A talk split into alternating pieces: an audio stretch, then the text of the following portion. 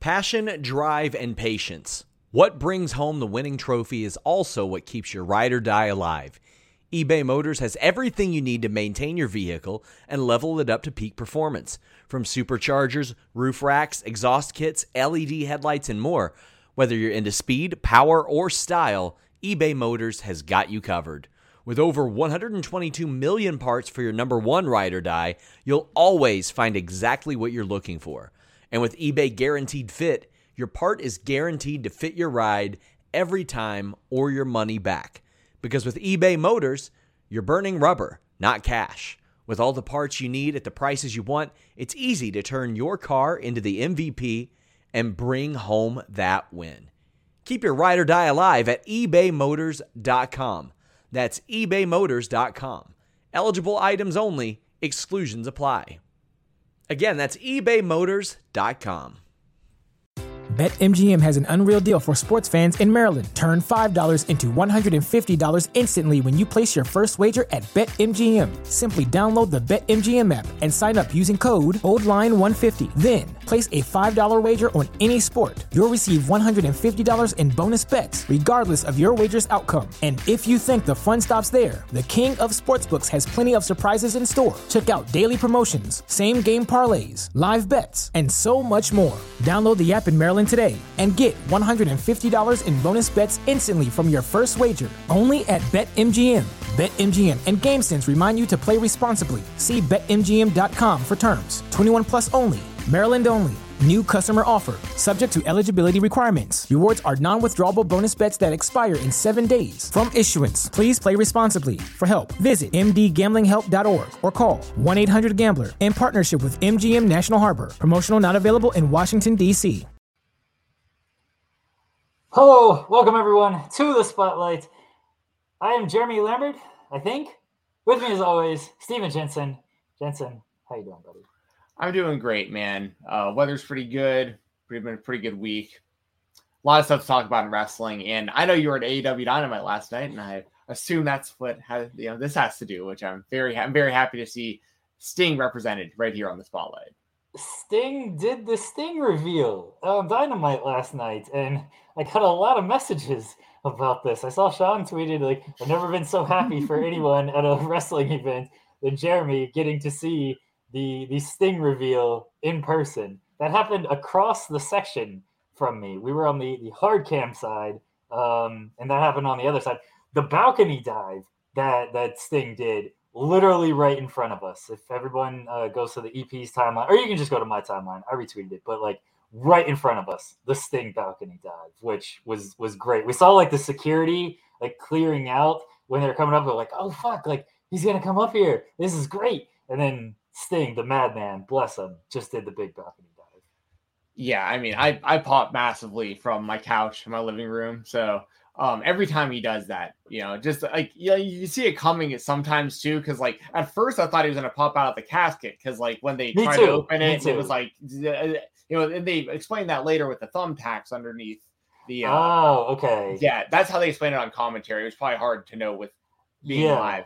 But Yeah. uh, when when the when uh, I can't remember who it was that tried to lift the casket. It might have been it was Andrade. When oh, it was Andrade. Okay. Yeah, Andrade tried to Um, lift it. Yeah, and then he, he like pinched his finger, and I thought somebody was in the casket. I thought it was going to be Sting as well, but it was not. Obviously, we couldn't hear the commentary, so it was not explained that there was a thumbtack. I'm sure if I looked closely, I would have seen it, but I did not see it uh, from our vantage point, or I look at the big screen to see it. So that makes sense. Yeah, so so then when they uh when they showed, you know, some random guy in a sting mask getting kind of close to the action in the crowd wearing, you know, all like a bunch of sweats or whatever, I was like, okay, that's thing right there. And then like like, you know, he does the thing and he pulls the thing off, but the real reveal was he was wearing a backwards hat. I didn't see that coming. He was. Uh, that was great. That was that was great that he had the backwards cap on. All right, I'm gonna take this off, but guys, I'm not. I'm gonna pre-warn it. There's no face paint on underneath this. All right, so nobody get super excited. It is it's just me. All right, there you go. Dude, we should have put we should have had a Stardust mask under your Sting mask, and then like that was I didn't have an I didn't have another Sting. This is like hard plastic too. Like these things that's are a nice mask. Yeah, these are these are very legit masks. Uh, Is that like a WCW mask? Like I yeah, I'm I'm pretty sure I I got it off eBay. Um, I, I got it off eBay when I when I planned to do that bit for the Halloween show the other year, I was like, oh, okay, like I got to get a mask. So I just ordered the mask off of eBay. Um, yeah, it was like that, that, that bit pretty much uh, defines my career at this point. So. Yeah, I, that was, I legitimately like that. Like, yeah, that was one of the best moments in Fightful history, in my opinion, was, was, was when you did that reveal and your face was painted like Sting. Like, yeah, that was because Sean was, uh, Sean had like a Rey Mysterio mask. Bubba Ray Mysterio. That, yeah, Yes. yeah, Yeah. that's right. Yeah.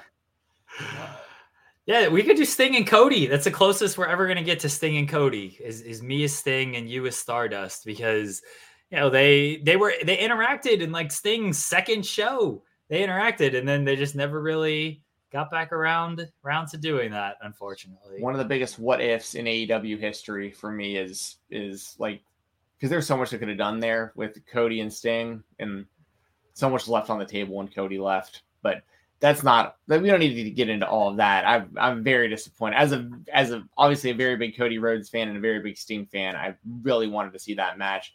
Maybe we'll still get it, you know, at some point. I mean, Sting, Sting still. I mean, he's out there doing more than anyone ever expected him to be doing at this age. So he's a madman, Sting, an absolute madman.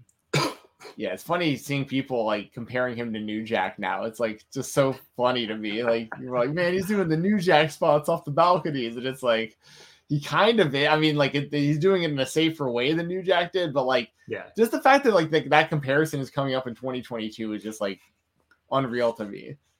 Bless him. He's getting the run and the ending that he absolutely deserves after the way everything happened in WWE. So it was great to see him last night. I was, I mean, we'll, we're gonna, we'll, we'll have our AEW spotlights, but I was at Dynamite last night, uh, the Dynamite and Rampage tapings.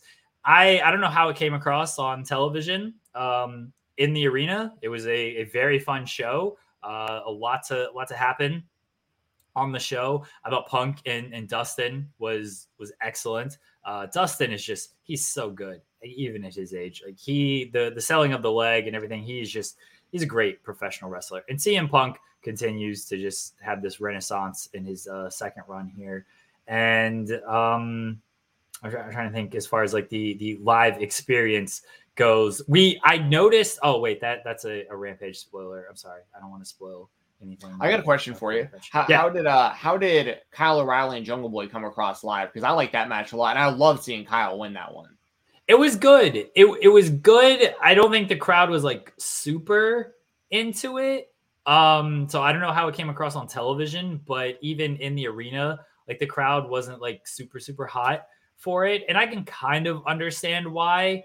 Um, like O'Reilly as a singles guy hasn't been like I think way back when I said him he should have been like the face of NXT when it seemed like they were going to put the title on him and then they just didn't and I don't understand why they didn't. And then Jungle Boy, uh, he's very over. His entrance is very over. But as a singles wrestler, I don't think he's built up quite the cachet with the with the fans yet. And there's just this is a problem with a lot of AEW shows is that there's just so much happening that a lot of stuff, uh, a lot of stuff just doesn't feel as big as maybe it should, or that the promotion like hopes that it does um like there were certain people that like got no reaction that probably they were hoping were going to get a a bigger reaction based on their positioning on the card Yeah, that makes sense. And also, I think the crowd seemed a little surprised that O'Reilly beat Jungle Boy just because O'Reilly had that was his first singles match in the company. And like,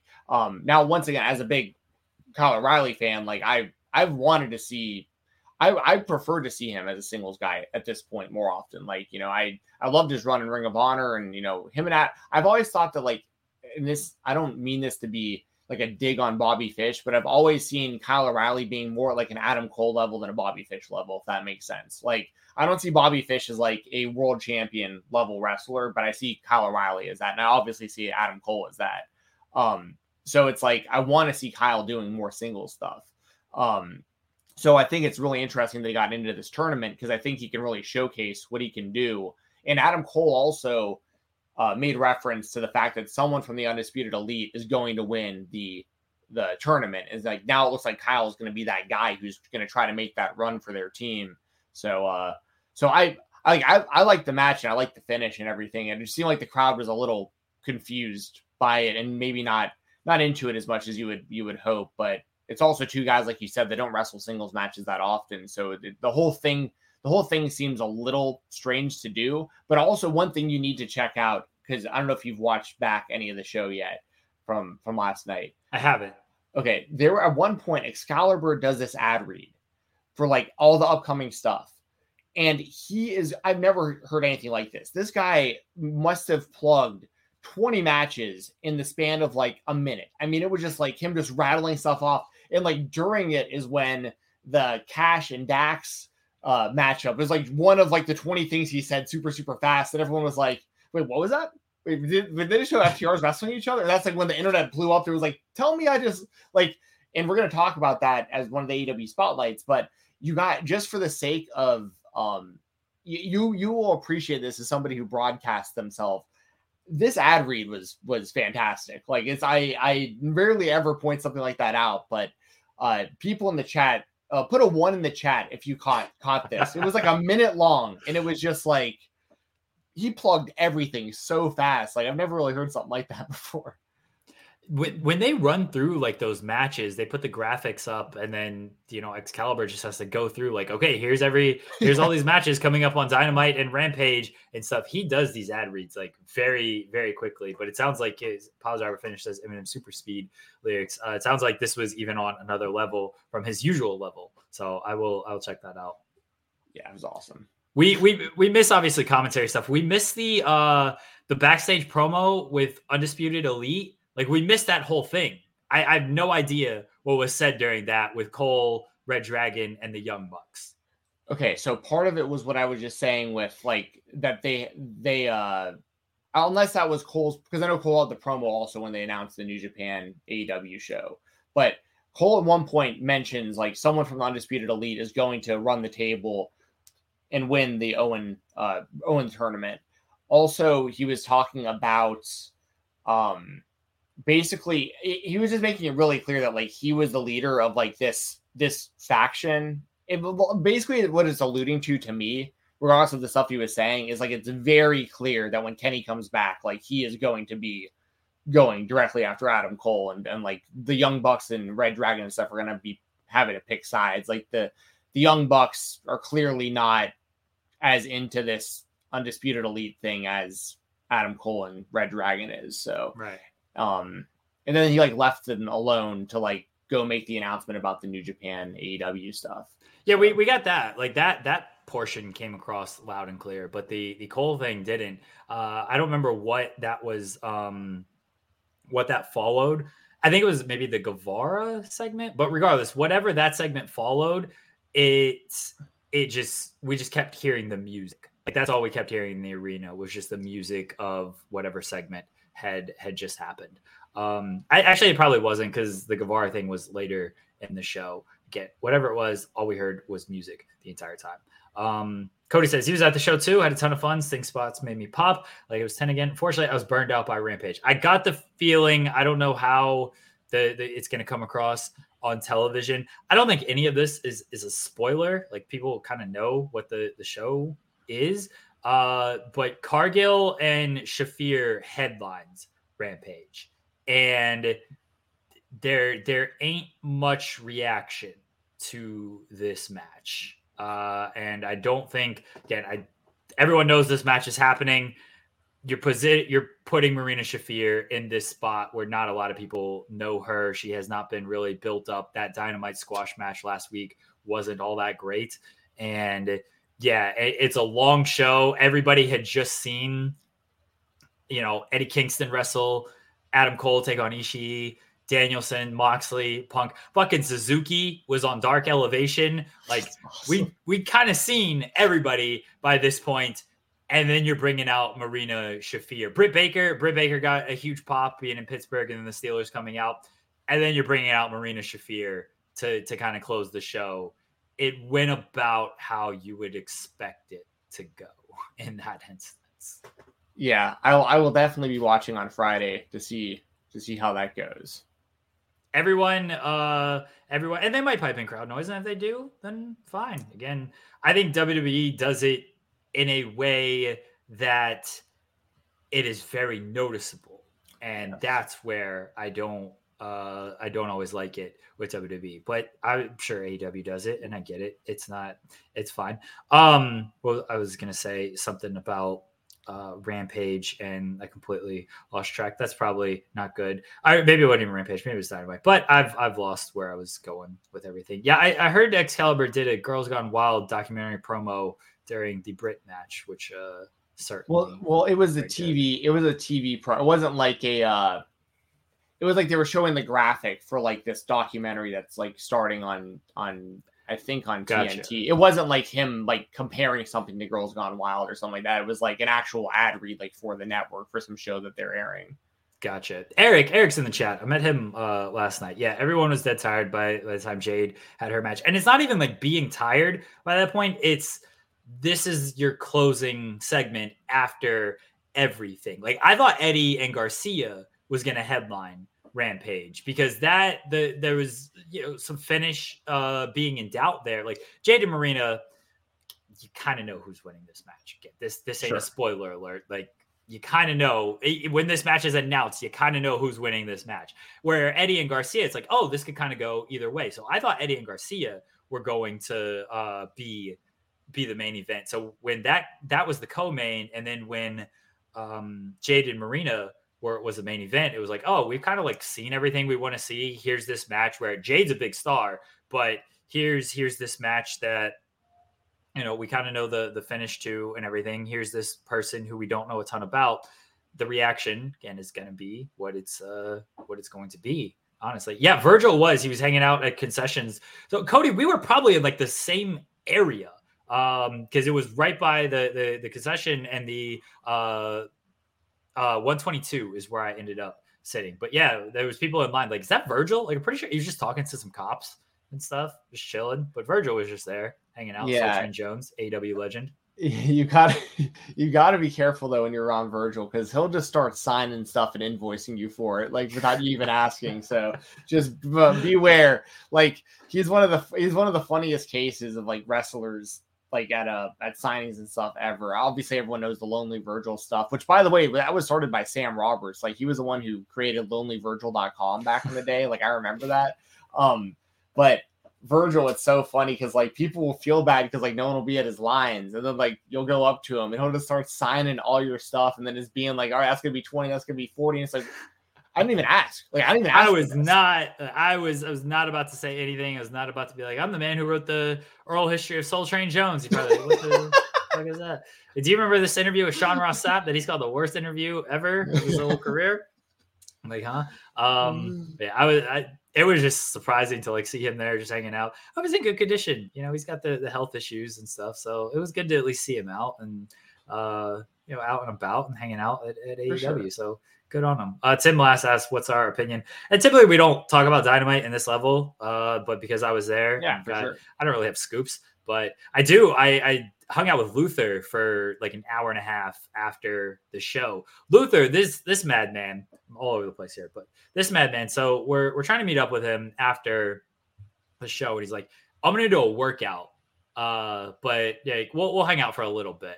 Um, by the way, congratulations to Luther who got married uh, over the weekend. Yeah, but he's like, I'm gonna do a workout. I was like, okay, well, we'll, we'll stop by and just come see you for a little bit, and we'll we'll catch up and everything. And then we talked for like two hours, and then at 2 a.m. he's like, well, I still got a workout to do. I was like, what? What? Huh? Like you're still gonna do your workout? And we had a two hour drive ahead of us, so I was like, all right, like have fun with that. But this man, I assume, still did his workout. He's in great shape. The the goat Luther. Uh, he's dieting He's, he's working out all the time. He's on the Jericho program, which you've seen Jericho, how he's kind of transformed himself to Luther's on now. So there's a scoop for everybody. Uh, Luther, just that's a great guy. Luther, just a very friendly guy. Yeah, that rules. That's that's that's great to know, and it's it's cool that he spent so much time with you and then still went to the gym. so good for good for that guy. I mean, if he's doing the same thing Jericho is, like even the Jericho haters out there got to give Jericho credit for the shape that he's gotten himself into recently. So like, I, I'm I'm sure that a lot of those wrestlers that want to lose some weight or get in better shape, especially at older ages, gonna look look to him. Because I, I remember for years he was just doing DDP yoga, or at least that's what he was saying. He was like Yeah. only doing that for a long time.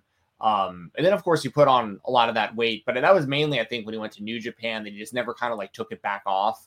Um, and then uh yeah, so yeah, good good for Luther. And yes, he he does seem like a good guy. I don't know him to the level you do, but he is uh always like liking and like promoting, I guess, like stuff at Fightful and stuff like that. I'm always seeing him like hitting the hitting the, the heart on tweets and whatnot. Like seems like a good dude. So Very, very friendly guy. It- when people watch um, Serpentico against Lance Archer on Rampage, please keep a ear out for my cornering of Serpentico. I tried to give him advice from the crowd. I don't know if he if he took it, but I, I was very loud in yelling advice to Serpentico, and maybe that comes across on television, but I'm not I'm not sure. Uh, and somebody asked, uh, let me let me pull this up. Uh, Tim Last says, "What are you guys' opinions on Dante Martin being in these meaningless six and, and ten man tags? You can put literally anyone in those spots. His brother isn't even part of the match, which is odd. Hurt again. I don't know if Darius is hurt again. It was very odd. Uh, so like they go to commercial break, and then all of a sudden, here's Brock Anderson, Lee Moriarty, and Dante Martin getting ready for a six man tag. No, they didn't get like any type of entrance music or anything like that. They were just shuttled out there and they were in the ring. I was excited because I was like, oh shit, we're gonna get a Blackpool Combat Club six man. I get to see Bryan Danielson wrestle. I'm very happy about this. That was like selfishly, that's all I cared about. The, I did say I, I sat next to uh, Jarrett Bailey, friend, friend of the show. Uh, I sat next to him, and I did. I did. I was talking to him. It was like it's kind of weird to have like Moriarty and Dante in this spot, and even Brock Anderson like like in this spot. So it was it was very odd that they were part of the part of this and in this position. I don't quite get it. Like they really could have put anybody in this spot. You can say like it's a showcase for these guys, but like Dante has had like a singles run. He did like he, his showcase was that uh that that that match with the Bucks and Omega. Lee has wrestled CM Punk. Like Brock Anderson, sure, like it's a it's a decent showcase for him, but it's questionable use of like Dante and Lee right now, and I'm not a big fan of it. I agree. Um, but I do think it's possible that there will be some sort of callback to this at some point because I can see Moriarty being a part I of the did- group. I did say that to Jared. I was like, yeah, Moriarty, because he was like, oh, Dante could be part of the group. It's like, yeah, it seems like he's doing like tag team stuff, but Moriarty sort of fits uh possibly what they want to do. So I agree, Moriarty could be part of that. I but I I don't know if I would have done this though. I really don't. I think Dante is the most head scratching about it just because of the the push and run he has had as a singles guy. Like they could have really done anyone else. I like I said with Moriarty, if this eventually leads to him being a part of the group, and this is something they can reference, is like, you know, because AW is so good about like long term stories and callbacks and stuff. Like they could come back to something like this maybe a little bit. I, I'm I'm stretching a little bit here, but like that's I, I do see Moriarty being a part of the group at some point. Like he would be a perfect fit. Um, so I'm just kind of kind of you know trying to put those two things together there. But yeah, um, Dante, I feel like Dante is too. And this, by the way, I'm a huge fan of Moriarty, and I like what I've seen of Brock Anderson. But like perception wise in AEW, Dante is at a higher level perception wise because of all the things he has accomplished as a singles guy. Um, Lee has been used mainly on like Dynamite and Rampage and stuff as like he doesn't he doesn't win too often, but the fans are like they are starting to get behind him and he's getting Yeah. reps in. Um, and Anderson is just like a long a long term play out type situation where like he's we'll we'll see over time how good he gets. But luckily for him, like he has a good look and the comparisons with his dad and all that stuff. So they're guys, they're three guys who have a lot of potential. So I could definitely see why it would have made more sense just to pick like three random people to do this this type of match, especially because it wasn't even so much of a showcase. Like they didn't do a. It's not like the other guys got that much in. I mean, this was this was more of a showcase of the Blackpool Combat Club, like Yeah. those three guys, you know. So I I, I understand uh, fans being a little dis- disappointed about uh, who they chose to be in that. I also, like you said, that's uh, it is a little interesting about um Darius Martin. Like, is he like why is why haven't we seen him for a second already again? Like, and why would they split the two of them up to have Dante do this if they could just have them doing tag matches right now and stuff. So it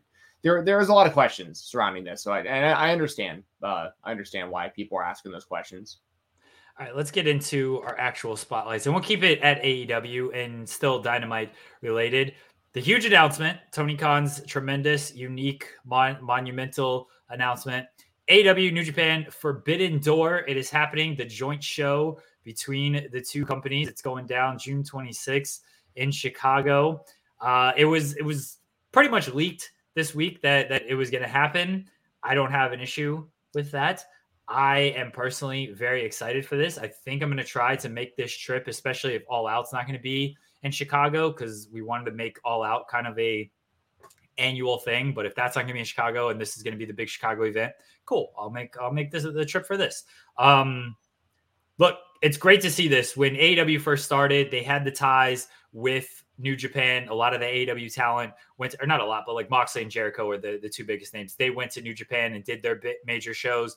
It wasn't until the pandemic that New Japan talent, starting with Kenta, I believe, started coming and being on AEW television. Now, I mean, fuck, Suzuki's wrestling Dark, Ishii is wrestling uh, Cole on, on Rampage. It seems like every single week there's a New Japan talent on AEW television. Now they're going to do this joint show, Jensen. It's been rumored for a while. Fans have wanted it since AEW and New Japan have uh, really since AEW formed and took uh, a lot of top acts from New Japan.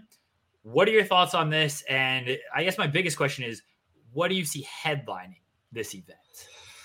Those are all good questions. So we also got to mention, of course, and this ties in with what you just, which you, your question is, you know, Jay White made the announcement. We've been seeing him pop up everywhere. He's been kind of the key to for, the Forbidden Door, in my opinion, because of all the different companies he's popped up in. Um, I think that as far as the main event, that's that's so tough because there's so many good options. But if Kenny is ready in time, I want to see Kenny and Jay White because like they've teased it for a while. Like Jay White is obviously a part of the undisputed elite. Kenny's going to be having issues with that group, I think, from the day he comes back. Like he's going to come back as a baby face, I think, and he'll they'll eventually do Adam Cole and Kenny Omega, but that's going to be more of like an AEW pay per view main event level type storyline. I think if I think if this New Japan and AEW show like is AEW versus New Japan, which is what I'm assuming they're going to do, like just company versus company for every match, which is interesting because they're kind of doing that with Capital Collision next month for New Japan. Like they've got yeah. Kingston versus Ishii and Mox versus Tanahashi. So like we're getting a lot of this crossover right now, which is awesome. But my guess, we, there's a lot of options. I want to get your your picks, then we can rifle through some more kind of dream matches for this. But I'll go with uh I'll go with Kenny Omega versus Jay White. What about you? I would imagine Kenny is going to be back for this show. Um, I don't know what his timeline is. I know he's had like a lot of different surgeries, and I don't think he's gonna like rush himself back based on the last year he had. But my thought process is that Kenny is to be back in some capacity for this show. Uh, it doesn't feel, it honestly doesn't feel right if you do this show without Kenny Omega. Uh, yeah. I and then my other thought is how is this going to be presented? Is it going to be dream matches, which is fine, and it's just like, hey, people want to see these guys wrestle. That's what we're going to do. Or are there going to be storylines at play with this? The fact that Jay White is like, oh, it's about Bullet Club and Undisputed Elite makes me believe there's going to be storylines at play, at least in that aspect. And that's where I think that it could be a uh, Kenny Omega, Jay White scenario.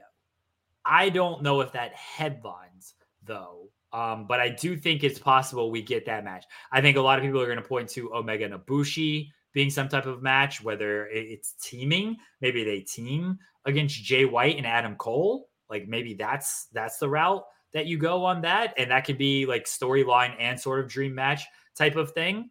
Uh, my kind of headlining match, I, I, I assume it was Dave who reported this was uh, that Okada might not be able to, to work this show. Uh, if somebody in the chat has who actually said this, please please help me out on that. Um, I just saw the headline. I should have read the article. That's on me. Um, but I'm going to like Dave. Dave's been wrong about stuff before. He said Okada was going to be part of AEW at some point and work an AEW match last year. That obviously never happened. So I'm going to assume everybody's at play here and that I, everybody is available.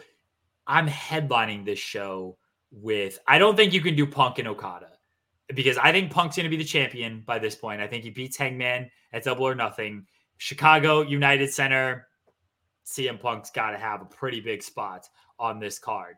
I don't think you can do Punk and Okada because I don't know if you do champion versus champion, who's going to win. Like that, that's when politics and stuff come into play. And I don't know how much they, they want to get into that. I'm headlining this card Punk and Danielson, Okada Tanahashi. That's what I'm headlining with. Yeah, I mean that's massive. And with it being in Chicago, like I mean, if they did Punk and Okada, that would be insanely massive in title versus title. But the politics is what I think you're worried about with with like booking certain certain stuff because like th- that's what that's what's going to be the most interesting thing about this show. Like in hindsight, after it happens, is like how much politics was involved to like I'm just hoping that we don't get a scenario where there's like not a bunch of clean finishes and stuff because like New Japan's got to protect their guys and AEW's got to protect their guys and like like I'm just hoping we get just like straight up matches, winners and losers. Like I think we Um, will. I really do yeah. think we will because I mean we've seen depending on the matchup, like Suzuki's lost plenty on AEW television. Ishii, uh, you know, he's he's he's about to wrestle. Um, and he's he they won that tag match, I think, when when Ishii did did the tag match. But it, it- Suzuki has lost. They they have no problem like losing uh to these guys and, and you know putting putting guys over depending on who it is. I tip of the top of the card is where I'm kind of worried about. Of I don't know if you can do champion versus champion, even if you're not unifying the titles or anything.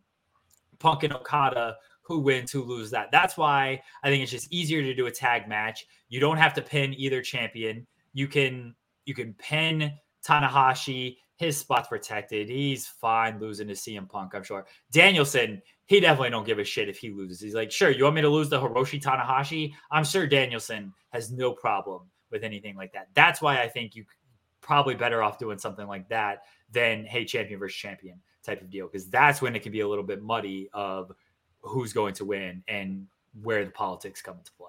Yeah, yeah, I think I think that that all makes a lot of sense. Um yeah, and then other stuff, you know, I'm thinking, and it's going to involve a lot of the same people, but like Hangman, whether he's a champion or not, I'd like to see Hangman and Ibushi. Um, I'd like to see Hangman and Jay White again. I remember that match from uh that was a New Japan show in the US years back, and I remember that being one of the one of the matches where I really started seeing Hangman as like hitting the next level. Um, I remember at the time I was writing for Fansided, and I remember writing like a whole article about like Hangman Page is going to be like this major main event world champion. Like I never saw it before this, but like after this match with Jay White, like I'm seeing it now, kind of stuff. And like, um, so I'd like to see them run it back. Um, but there, yeah, there's so many good options. Tag team matches, like I mean, FTR versus God or something like that. I mean, like there's so many. Young Bucks are gonna you know are gonna be involved. Red Dragon will probably be involved. Like there's there's so many good options. But as far as like main event, I think you like I said, it's either gonna be with it being in Chicago, it would make sense for CM Punk to be in the main event. But at the same time, like he doesn't necessarily have to be the main event. He could, could be the co-main. The people are already there. I think that Kenny Omega should probably be in the main event if this is like his first pay-per-view back. But I uh the good thing is these are all good options. Like I'm not gonna be upset with any any of these scenarios. Like and I'm just happy that this company is doing or that the two companies are doing this show. Like this is what the fan base wants and they're getting it done. I mean, this is we should all be very happy as fans as, as wrestling fans that like we're getting a show like this in 2022. And you know, when AEW first started, it seemed possible, but it was a very much a one-way relationship. And the fact that they're now going to come together and, and do this show, it's great. It, it's it's great for the hardcore fans. We're going to see some, even if we don't get the one-on-one dream matches that maybe we were hoping for. I think we're going to see some dream interactions that that we that we've longed hoped for. So I love it. Uh, I think New Japan it makes New Japan feel hotter, so it lifts their business as well. It AEW is in a a sort of a weird position. I'm not saying this is a bad thing, but because they do this kind of stuff, it can muddy their own television, and they have so many people they already need to focus on. That bringing in like New Japan people and stuff, it it doesn't get confusing because we know who the New Japan people are. But I can see how a the casual viewer could be like, okay, who's this New Japan guy? What are they doing? Are they going to come back and everything? Where is you know where where's where is Dante Martin? I've I've invested in him. Why is he now wrestling in this random six man match? Like, why do I care that Adam Cole is going to wrestle Ishii? Like, I, I'm invested in Dante Martin, so I can see where it can muddy things a little bit, like there, like that. But if you're a hardcore fan and you just love great matches and you just want to see the best guys wrestle the best guys, that's what you're getting with, with this show. Sure. And, and to be completely honest, like, and I don't mean for this to sound like being a jerk or anything, but I I don't personally care at all about the perception of the casual viewer because like that isn't me. Like I, I just want I want as a wrestling fan, I want Stephen Jensen says watch. fuck the casual fan. That's what we have learned here today. Well, my thing is like if you're diving into something you don't know a whole lot about, you're gonna be a casual viewer. If you keep if you stick with it, you'll eventually become like a uh a hardcore fan or more of a fan or whatever it is. Like I'm not that concerned about people that like have only watched wrestling for a few weeks or a few months as much as I'm concerned about people that have watched it for, you know, decades like we have. You know what I mean? Like there's plenty of other companies. Like if you want to be a casual viewer and jump in for your first time watching wrestling, go watch WWE Raw because they will recap the show before it starts. They'll give you video packages between everything. You can jump into any of those shows because they're constantly re-explaining what's happening on the show because they're treating it like it's the first time you've ever watched it. Um, when you watch AEW, you need to come in with the mindset of like you might not get everything, and that's okay. Like if you don't get CM Punk's throwback entrance and, and theme song at the last pay per view, that's not like like I loved it. We all the other fans like me loved it. Like if you didn't get it, sorry. Like keep watching the show, and like the next time something cool happens, that's a callback to something when you started watching wrestling. It'll be, you know, five years from now, ten years from now stuff that you just started watching, you'll be in that same position. You know, like it's uh you know, like I don't have anything against the casual audience. Like I want everyone to watch wrestling and enjoy it, but it's like I'm not concerned when I watch AEW TV. I'm not concerned about like do the fans know this person or not. When like Nick Gage shows up and like half the fans are like, "Who is this?" I don't know who this is. I'm like, "It's Nick Gage! Oh my god, let's go MDK!" So it's like I'm having a I'm having a blast. I don't really care if you don't get it or not. You know what I mean? Like, um, so that's just uh that's just my own personal opinion. Um, you know, and I see a lot of casual fans get really upset about AEW, and I think that's the reason is because they don't watch it that often. So they get really confused and they their their own wrestling fandom starts coming into question in their own mind. And they're like, if I don't understand it, then it isn't good. No, if you don't understand it, it's just because you don't watch this that often. Like very simple. So. Say Stephen Jensen, say fuck the casual fan. I won't say that because I don't because I don't really believe that. But I, but I am saying like why like why should I care about really at, at, at the end of the day why should I care about anyone else's opinion on pro wrestling but my own?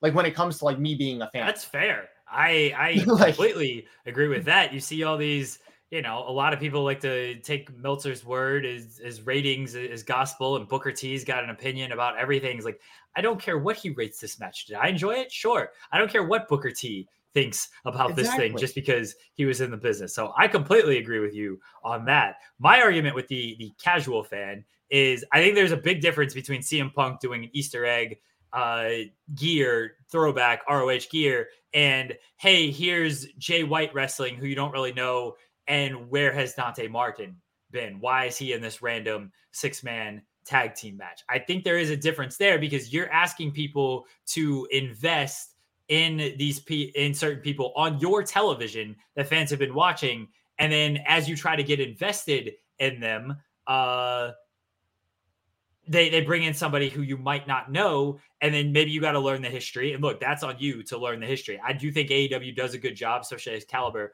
of explaining like hey here's this person here's why you should be invested in them here's why they're important to all of this but i can understand why somebody who has just only watched aew is like I don't care about Ishii.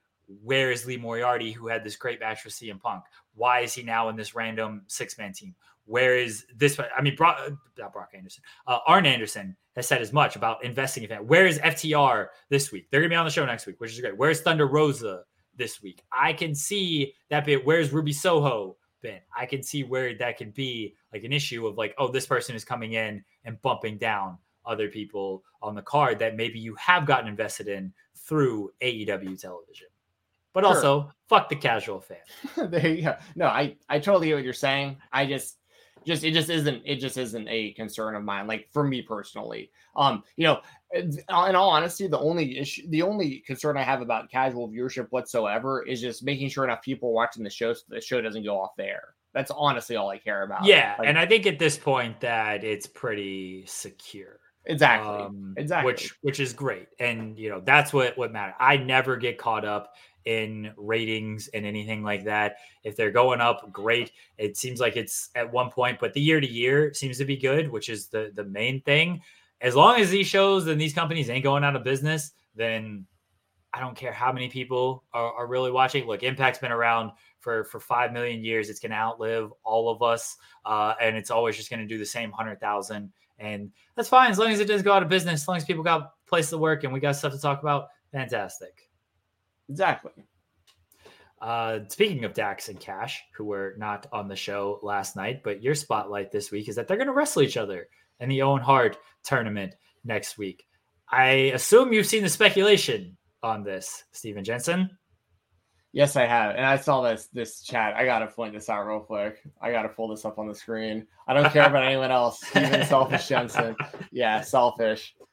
I'll tell I'll tell you about selfish. There's there's literally like a thousand wrestling companies anyone could watch right now. Like if you don't like what a company is doing, go watch another company. I mean, it's so easy. Um, but uh yeah, the FTR wrestling each other is my uh is my spotlight for AEW this week, which like I said, when Excalibur was like just going plugging just like 20 matches at a minute at super high speed and very, very impressive fashion the whole internet all collectively at one time. It was like um what was the movie? What was it called? Was it the interview where it was like Seth Rogen and like Emmett, Franco. yeah, and Eminem like comes out as gay, but like does it as he's like he's like Yeah. listing a bunch of stuff, and they're all Yeah. like, "Wait a second, did he just did he just come out on our show?" Like they're all like like like because he said it so casually, like while he was saying all this other stuff.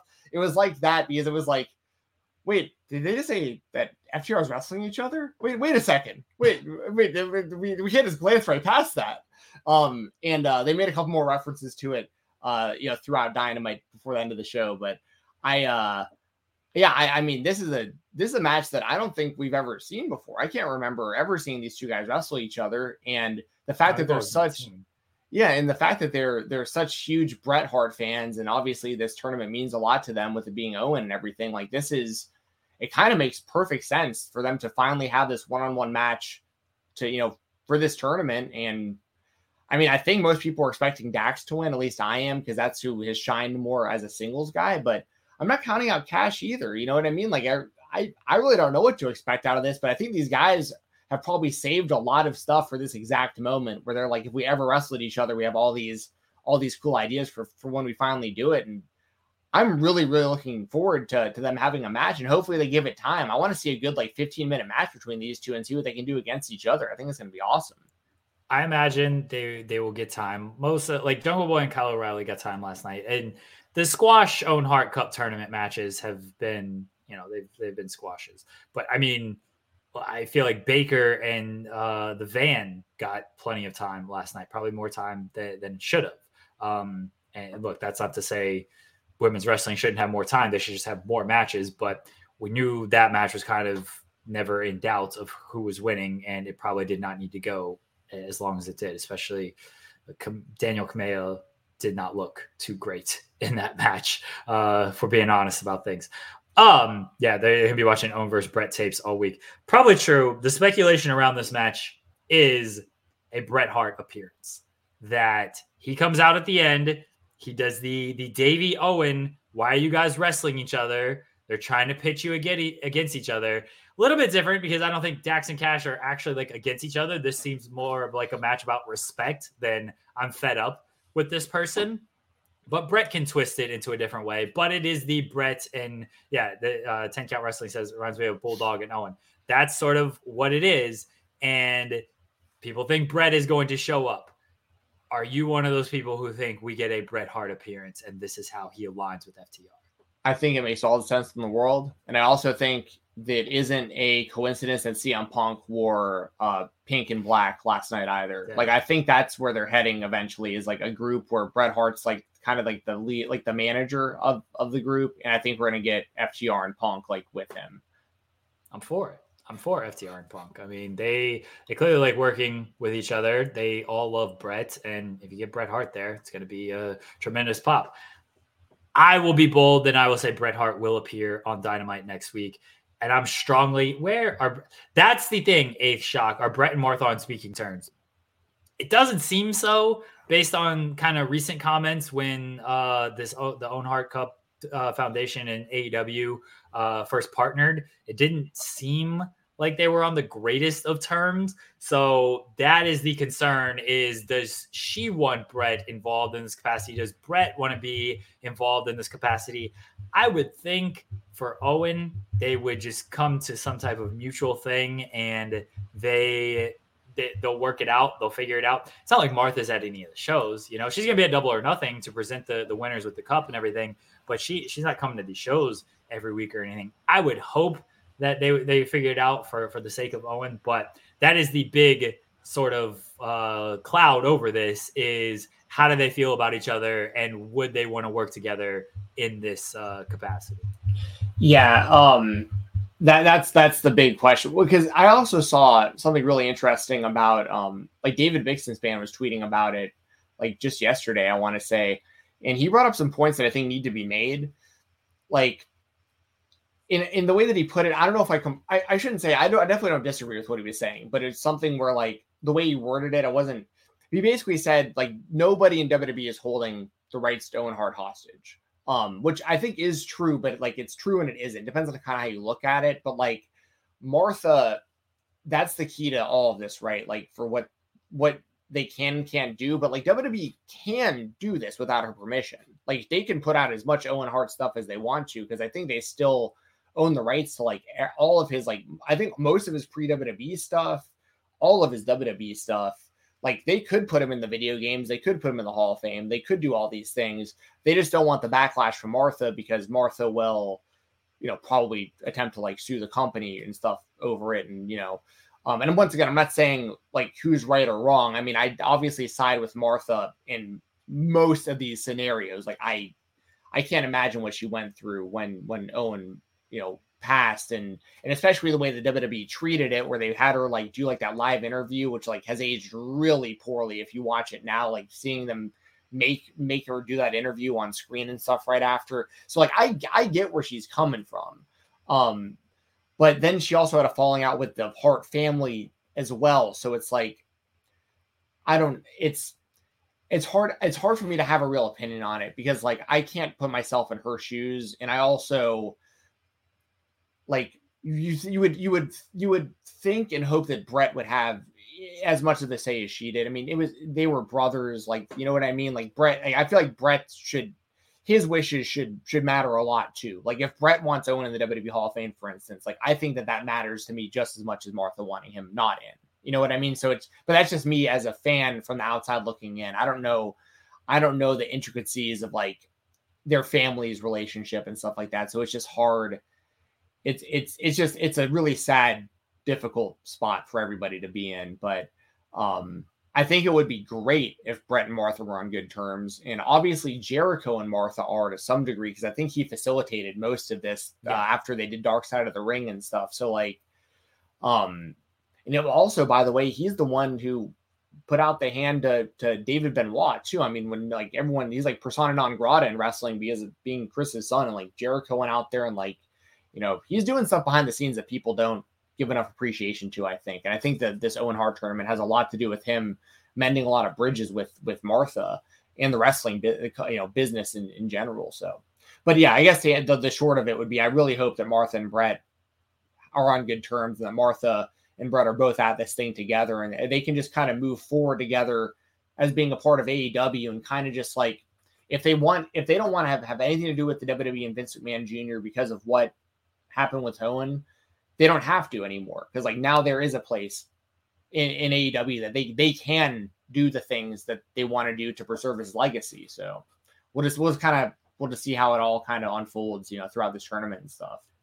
I I think it, if Bret shows up, I hope that whatever heat is between them can just subside for for the sake of Owen and this tournament and and his legacy because I think wrestling fans want Bret in AEW with FTR and potentially CM Punk. Obviously, wrestling fans want this Owen Hart tournament and they they love honoring his legacy in this way. And I mean that's that's what you got to put aside for the the actual fans of wrestling as long as it's not doing anything bad to Owen, which I think they all want to honor Owen in, in the right way. So whatever it is, I hope they they can work it out to where this happens. And look, if Bret doesn't show up on AEW television, I'm not gonna be like, well, the Martha is clearly keeping him out either. Right. Maybe it's just a We thing of Yeah. it didn't work out. Yeah. So we don't need to, to get that started started either. Just do do whatever they feel is best for Owen. If they're on opposite sides of what they feel is best for Owen, that sucks. But that is, you know, that's that's a brother, that that's a, a husband. So however they they want to proceed with that is is their own business, not for me to really speculate or, or comment on, honestly. Exactly. But also, I do want to just throw out, like, you know, Bret Hart, people forget he was the one that introduced the AEW World Championship title belt and everything. Like, I mean, this is someone who clearly is on some sort of good terms with the company. So, like, you would you would think there really wouldn't be any hurdles. But once again, we don't.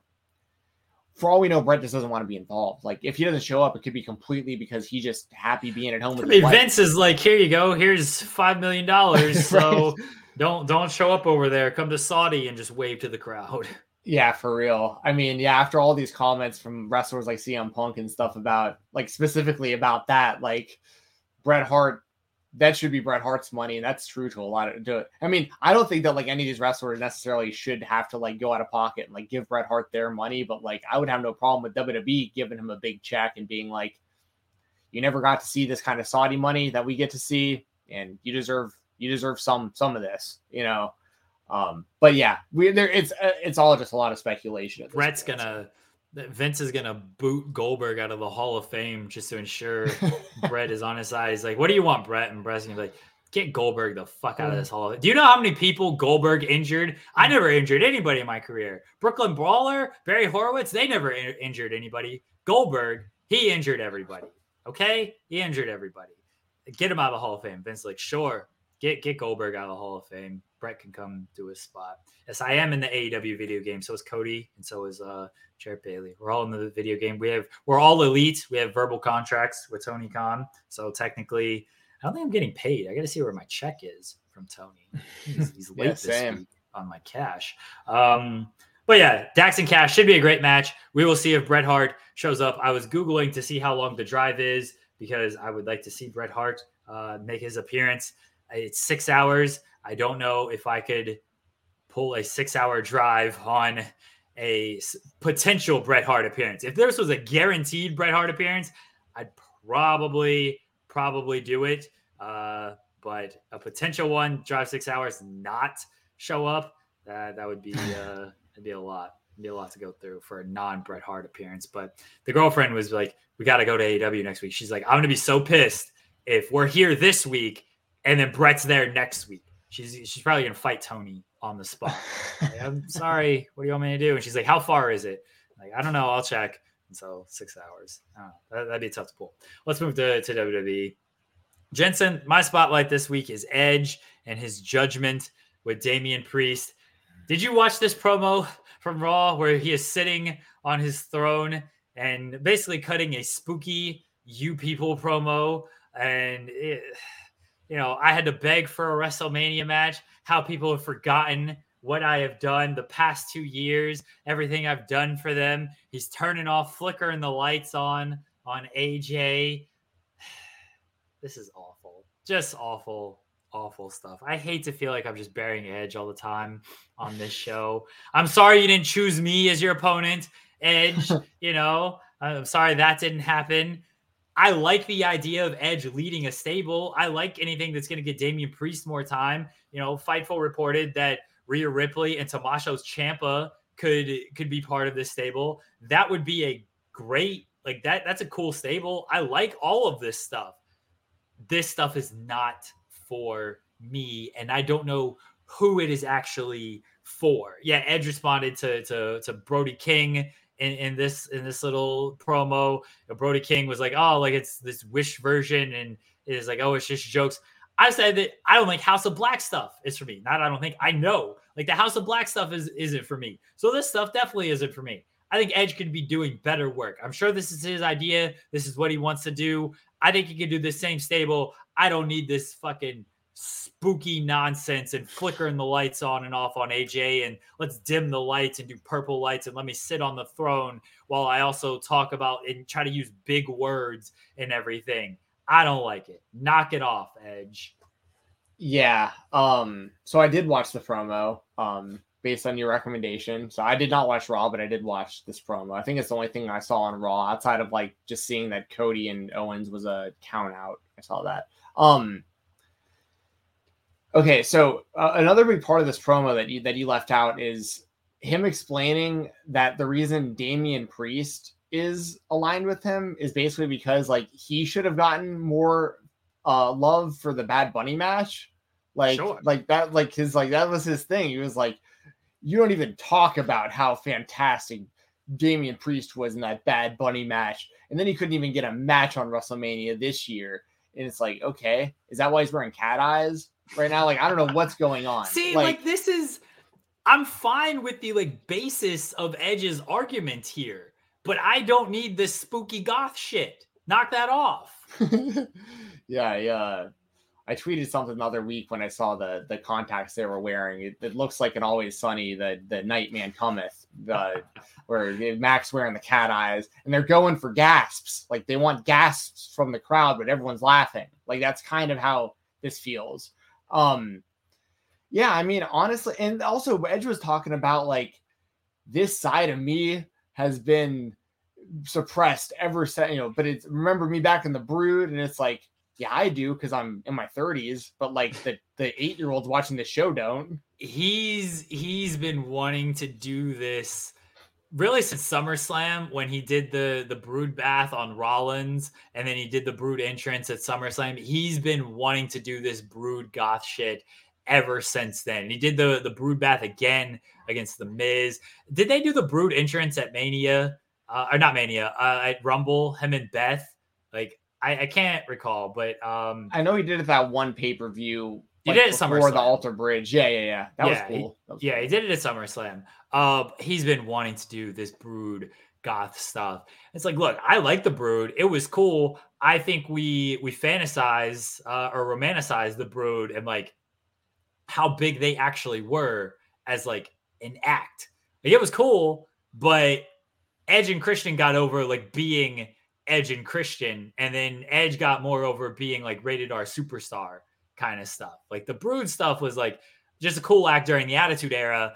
It, during that time, like everything was kind of a cool act during the Attitude Era. Um, but yeah, I think fans kind of romanticize the Brood a little bit more than what they sort of actually meant in the wrestling world. And just leave leave this goth shit out of my wrestling. All right, I don't want any of it.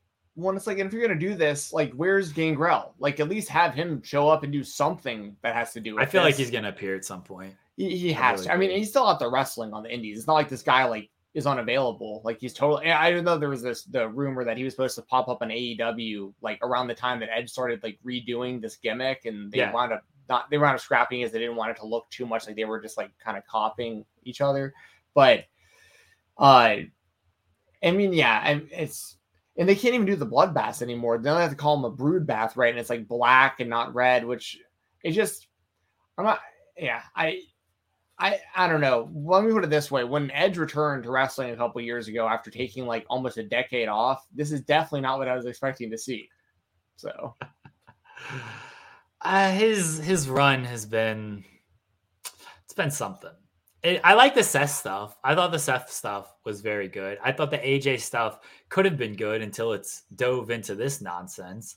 Um, the Orton like the Orton match was the the best mat wrestling match ever. Was fine. The Roman stuff was he, that's when he became a little bitch, and that's when I, I stopped like kind of caring about Edge. And then he didn't answer my open challenge, so he became a bigger bitch. Uh, yeah, He ducked you, man. He ducked you big time for I would, WrestleMania. I would, I would have ended his career. Like that's why I chose AJ. He- AJ wasn't going to end his career. I was going to end his career kicking him in the head, breaking his neck again. It's been, it's been a run. That that's the best. I was never the biggest Edge guy in the first place, so I probably wasn't as hyped as most people were about it. It's this stuff. Just it's not for me. All right. It's just, it's not for me. None of this spooky stuff in any company is for me unless you're Lucha Underground and you can like get away with it because that is like sort of your universe. That that makes it a little bit more acceptable for me. Every other company that tries to do this, not my cup of tea. And Edge trying to do this and everything. I I think it'll be like a stable of Edge, Tommaso Ciampa, Rhea Ripley, Damian Priest sounds very cool to me. Doing this kind of stuff is stuff I'm probably not going to watch. Yeah, yeah, and they're gonna they'll probably change their names too. Like maybe Rhea Ripley will stay because like she's been using that for as long as she has, like on Raw. Um, but maybe they'll just change it to. They're all know- gonna they're all gonna shorten their names. So we got Edge, Damian Priest is just gonna become Priest. Uh Ripley should become like just Rip would be fun. the Rip. Yeah, I think The Booker T calls her uh Rip the Rip. Ripper. Ripley's gonna become Ripper, and Ciampa is going to be Executioner. All right, he's gonna be Tommy. No, he's not, he's gonna go. He's gonna full. He's gonna go full. He's gonna be executioner because they keep talking about like judge, jury. Like you gotta pre. Like he's gonna be Mm. executioner. All right, Okay, they can that's gonna be. repurpose. They could repurpose uh uh Karrion Kross's suit to Oh boy, to Tommaso Ciampa because they didn't get Oh, to use that a whole lot. So chomps. Cody says chomps. chomps, That's- chomps, and a ripper. Oh my god, yeah. So yeah, I'm I'm with you. This definitely isn't for me either. Um, AJ, well, boy, does he deserve better. That guy's still performing at like an insanely high level. I, I still That love made AJ. Styles. That Mania match wasn't good either. Just No, I know, but that's not on AJ. Like, No, yeah, no, yeah. it's Edge. Edge wanted to do his Triple H tribute, and Yeah. that's that's what happened. I love AJ. I I wish he would not have to go. Whoa, what, the lights. This show is sponsored by BetterHelp. If you had an extra hour in your day, what is the first thing that you would do? Read a book, take a nap, play some video games, do something for a friend, volunteer. A lot of us spend our lives wishing that we had more time. But the question is time for what? And if it was unlimited, how would you go about using it? The best way to squeeze that special thing into your schedule is to know what's important for you and to make it a priority. And therapy can help you find what matters to you so you can do more of it. Therapy is so valuable. It's gotten me through some tough times, really helped me reflect on things that are important, specifically with BetterHelp. If you're thinking about starting therapy, give BetterHelp a try. It's entirely online, designed to be the convenient, flexible, and suited to your schedule. This is so beneficial when you've got that crammed schedule and you can't even imagine finding that extra hour. You can do it all from home. Fill out a brief questionnaire, get matched with a licensed therapist, and switch therapists at any time for no additional charge. Learn to make time for what makes you happy with BetterHelp. Visit betterhelp.com slash fightful today to get 10% off your first month. That's betterhelp, H-E-L-P dot com slash fightful. It's so flexible and it can help you find that social sweet spot with BetterHelp. That's betterhelp.com slash fightful. what just happened with the lights? I wish wish you wouldn't have to do all that nonsense. Uh, Jensen, your WWE spotlight this week. I'm trying to remember what I chose this week. What did I choose this week? WWE unifying the tag team oh, titles. that's right. That's right. Stephen That's right, that's right. I, I'm now I'm thinking about uh, you know zombie battle royals and stuff because like you know you know talking about Edge. That's right. WWE uh, tag team titles being unified. That that is what I chose this week. Um, so it's going to be RK Bro versus the Usos. That's going to be at WrestleMania Backlash. Obviously, I mean, it looks like they're going to unify all the titles, right? Like eventually, we're going to see the U.S. and Intercontinental title get unified, and so on and so forth. I don't know. You I don't don't so? feel like they're going that way. I don't think the women's title is going to be unified either. This just feels like they did it for the the men's title, and now because the Usos have the tag titles and they're out of like tag teams, Roman's just like, hey, let's go and unify the tag team titles. And the Usos are like, ah, sure, this is what we're gonna do. I don't feel like we're gonna see full on unification. Yeah, maybe. I feel like we will though. I don't know. I, I, I just feel like it's weird to like start unifying the men's titles and then not do it with the women's titles. Like this company I, doesn't know what they're doing. They're oh, I, I agree. Week to week, and just like what what can we throw in a pay per view that feels like it's going to sell some tickets? I mean, to be fair, I have no idea who the women's tag team champions are on the WWE. Well, you know I do. No, no, it's a Sasha and Naomi, right? They just won it yes. at WrestleMania. Okay, so I did. I don't know who was who was before them, but I know it's them currently. It was um, Zelina and Carmella. Oh, Steve there you Jensen. go. There you go.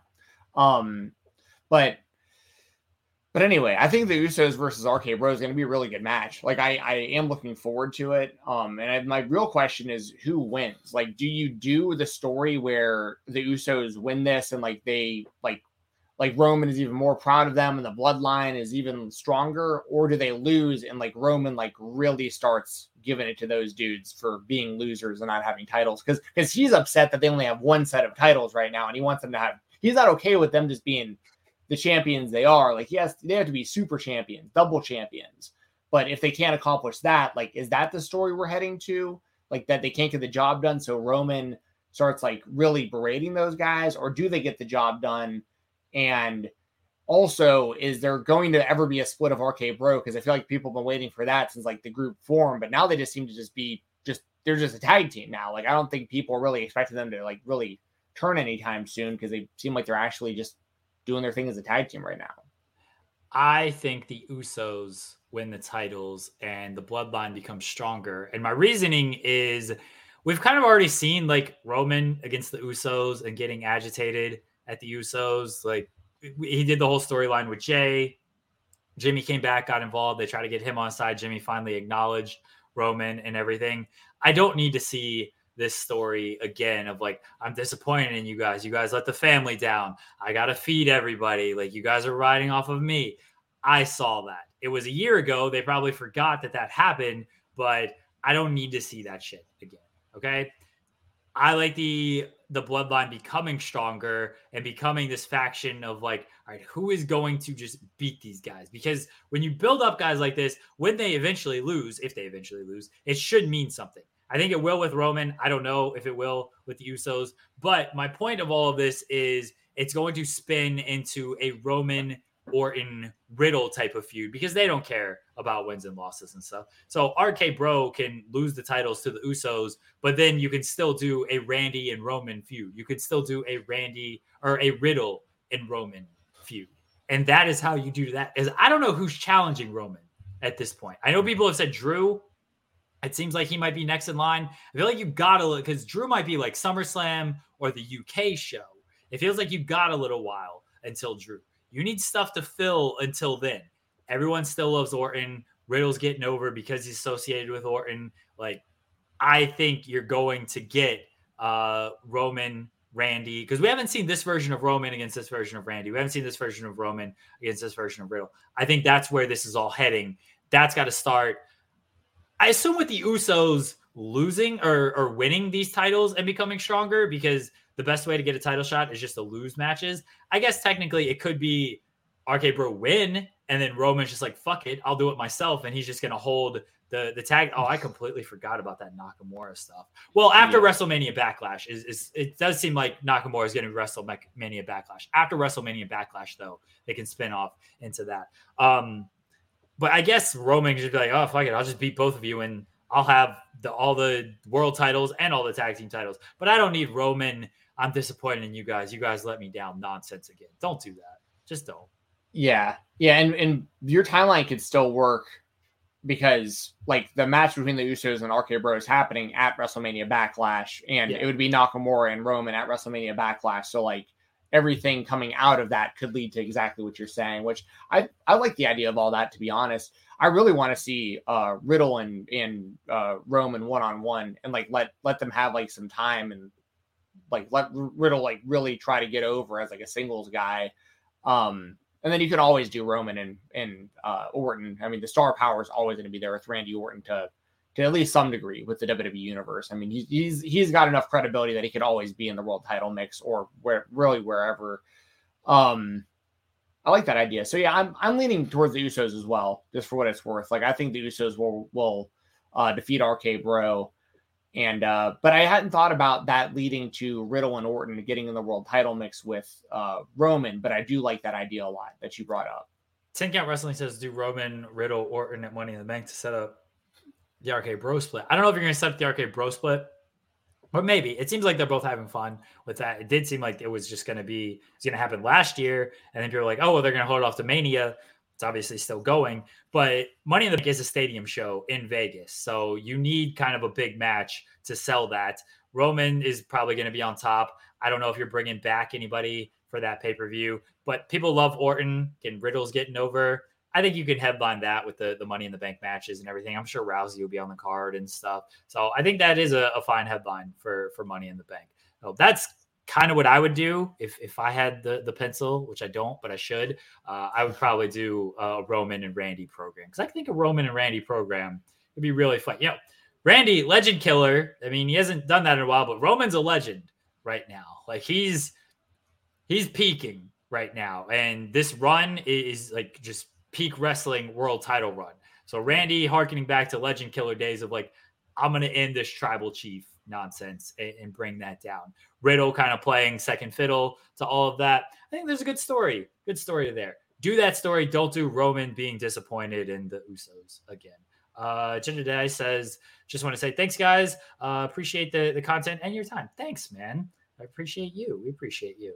Hey, guys, you can leave a, a super chat or humper chat. I should probably do a better job promoting that stuff. But get your question, comment, statement read on air, even though we read a lot of question, comments, and statements read on air because we like to be interactive with you guys. We love the live chat. And uh, even though now uh, the I won't bury the chat anymore. We love the live chat. We love hearing what you guys have to say, talking, talking to you guys and uh in your opinions on stuff. But if you would like to support us, you can uh, leave us super chats and, and helper chats. Yes. And also shout out uh since we were just talking about RK Bro. Cool t-shirt came out yesterday. Did you get it?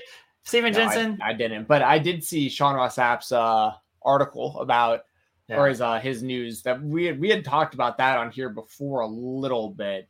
Um, but yeah, I see why he released that news yesterday about the WWE uh, no longer really drug testing people for THC, which you know that's full disclosure. I don't know why anybody tests for that anywhere anymore, you know, uh, but it just but so you know the WWE doesn't, so that's that's cool. Um, and then they released that that shirt, that whole uh, uh RK Bro 420, I just smoked your ass shirt, which is obviously a callback to Rob Van Dam's old like ECW merch and stuff. So I I thought it was cool that they put that out, and it's also interesting for a PG.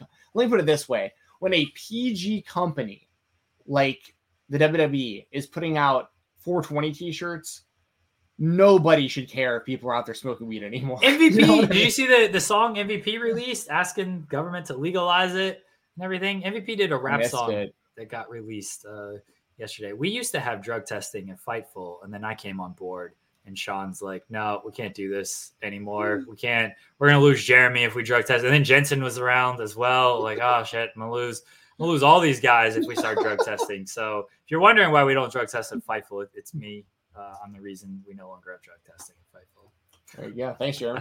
no problem. Yeah, yeah. I mean, man, I had to partake in, in my this. I uh, stay awake for for five hours, uh, or not for five hours. This is how I, I don't stay awake. What am I trying to say? not on anything right now. Uh, I'm on no sleep right now. Three hours of sleep and not enough coffee right now is what I'm on. Uh, but this is how I do stay awake for 24 hours. It's just uh, a lot of coffee. That's what it is coffee, everybody, nothing else. But yes, uh, where can you sign up to work for? You work for Fightful, JJ. You're head of PR. Yes, I ended drug testing just like Cody. Uh, that's why Fightful no longer has. There's a scoop for everybody. Fightful no longer has drug testing because of me. Let's move on to our other spotlight, Stephen Jensen. Yours this week was Jon Moxley against Will Ospreay from New Japan, Windy City Riot. We talked a little bit about the the AEW New Japan relationship um, earlier, and this this goes to your point of like politics involved and stuff. Here's Jon Moxley beating Will Ospreay on a New Japan show. So I don't think these guys will have an issue losing a lot of this stuff as long as they have their great matches, which this was a fantastic match. Yeah, but they did still have a screwy finish that protects Ospreay. So like that's that's the kind of stuff I'm worried about. Is like, I mean, so they had Moxley, and I always screw up the names of his finishers because they don't they don't always call them correctly on commentary, and it changes promotion to promotion. But I consider the paradigm shift to be um the dirty deeds, like the double, the double underhaul, uh, the, right. the, double arm DDT. Like I consider that the paradigm shift, and I call the Death Rider when he when the he picks them up. Yeah. Um, but people will like they commentary will call will call it all paradigm shift. Sometimes they won't mention Death Rider. So anyway, I call it the paradigm shift. The, the the regular version than the Death Rider when he lifts him up. So he hits Ospreay with the paradigm shift. He hits Ospreay with the Death Rider. One, two, three, but Ospreay kicked out before three. The problem I really had with this was right afterwards, Moxley puts him in a rear naked choke, and Ospreay taps out anyway. So it, it just makes it look like no matter what, Mox was going to win this match, and like the referee screwing up, screwing up wouldn't have even made any difference.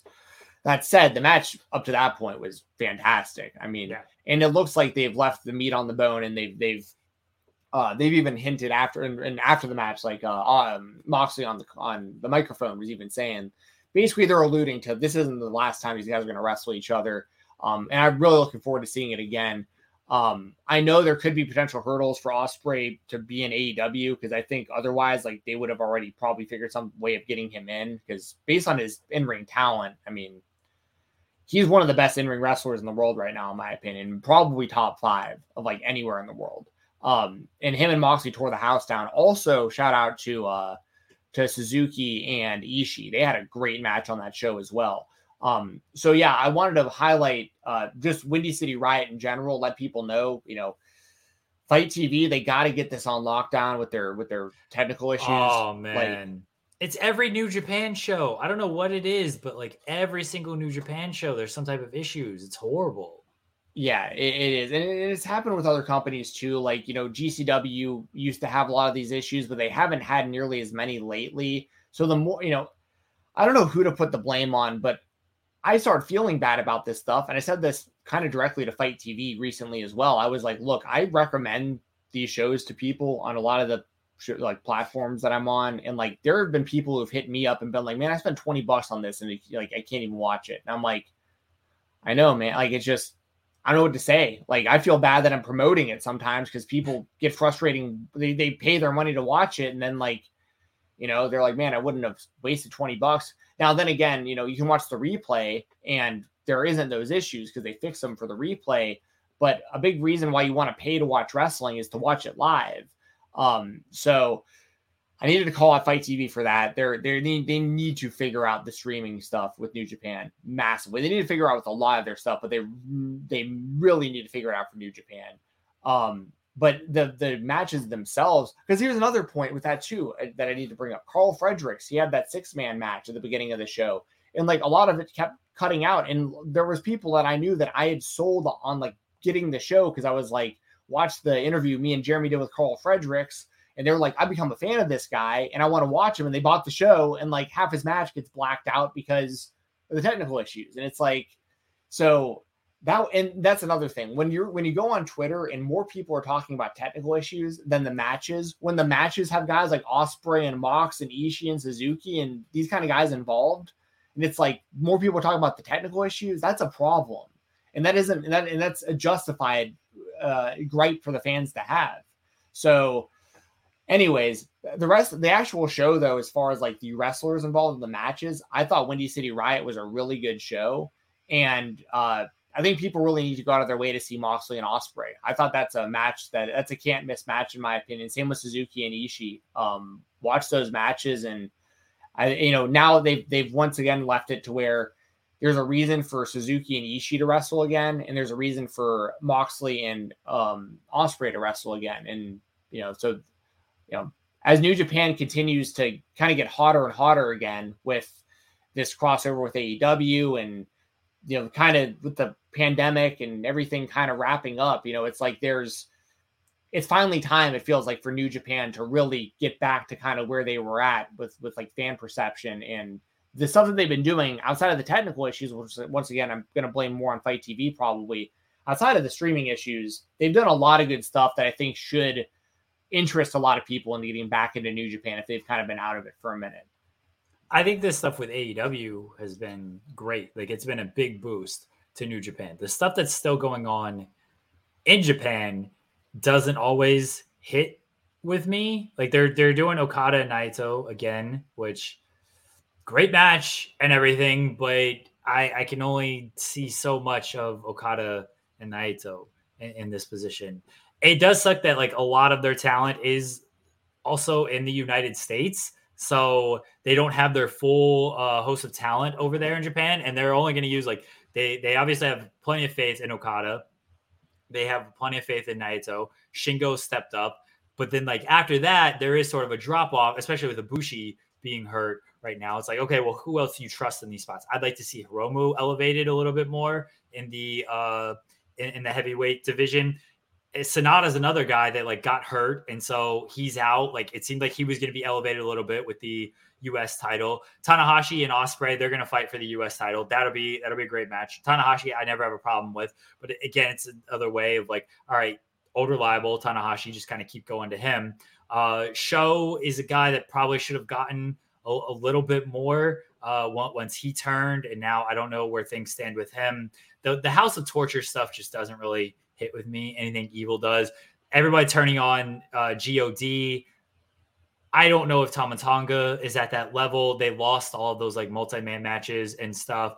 Uh, Ashok mentions Kushida. I mean, he left uh, WWE. It seems like he's headed back to New Japan. That would be a big boost uh, for them, whether it's their junior division or if he does heavyweight stuff. That would be a big boost as well. They're not playing with a full roster in Japan right now, and that certainly hurts them.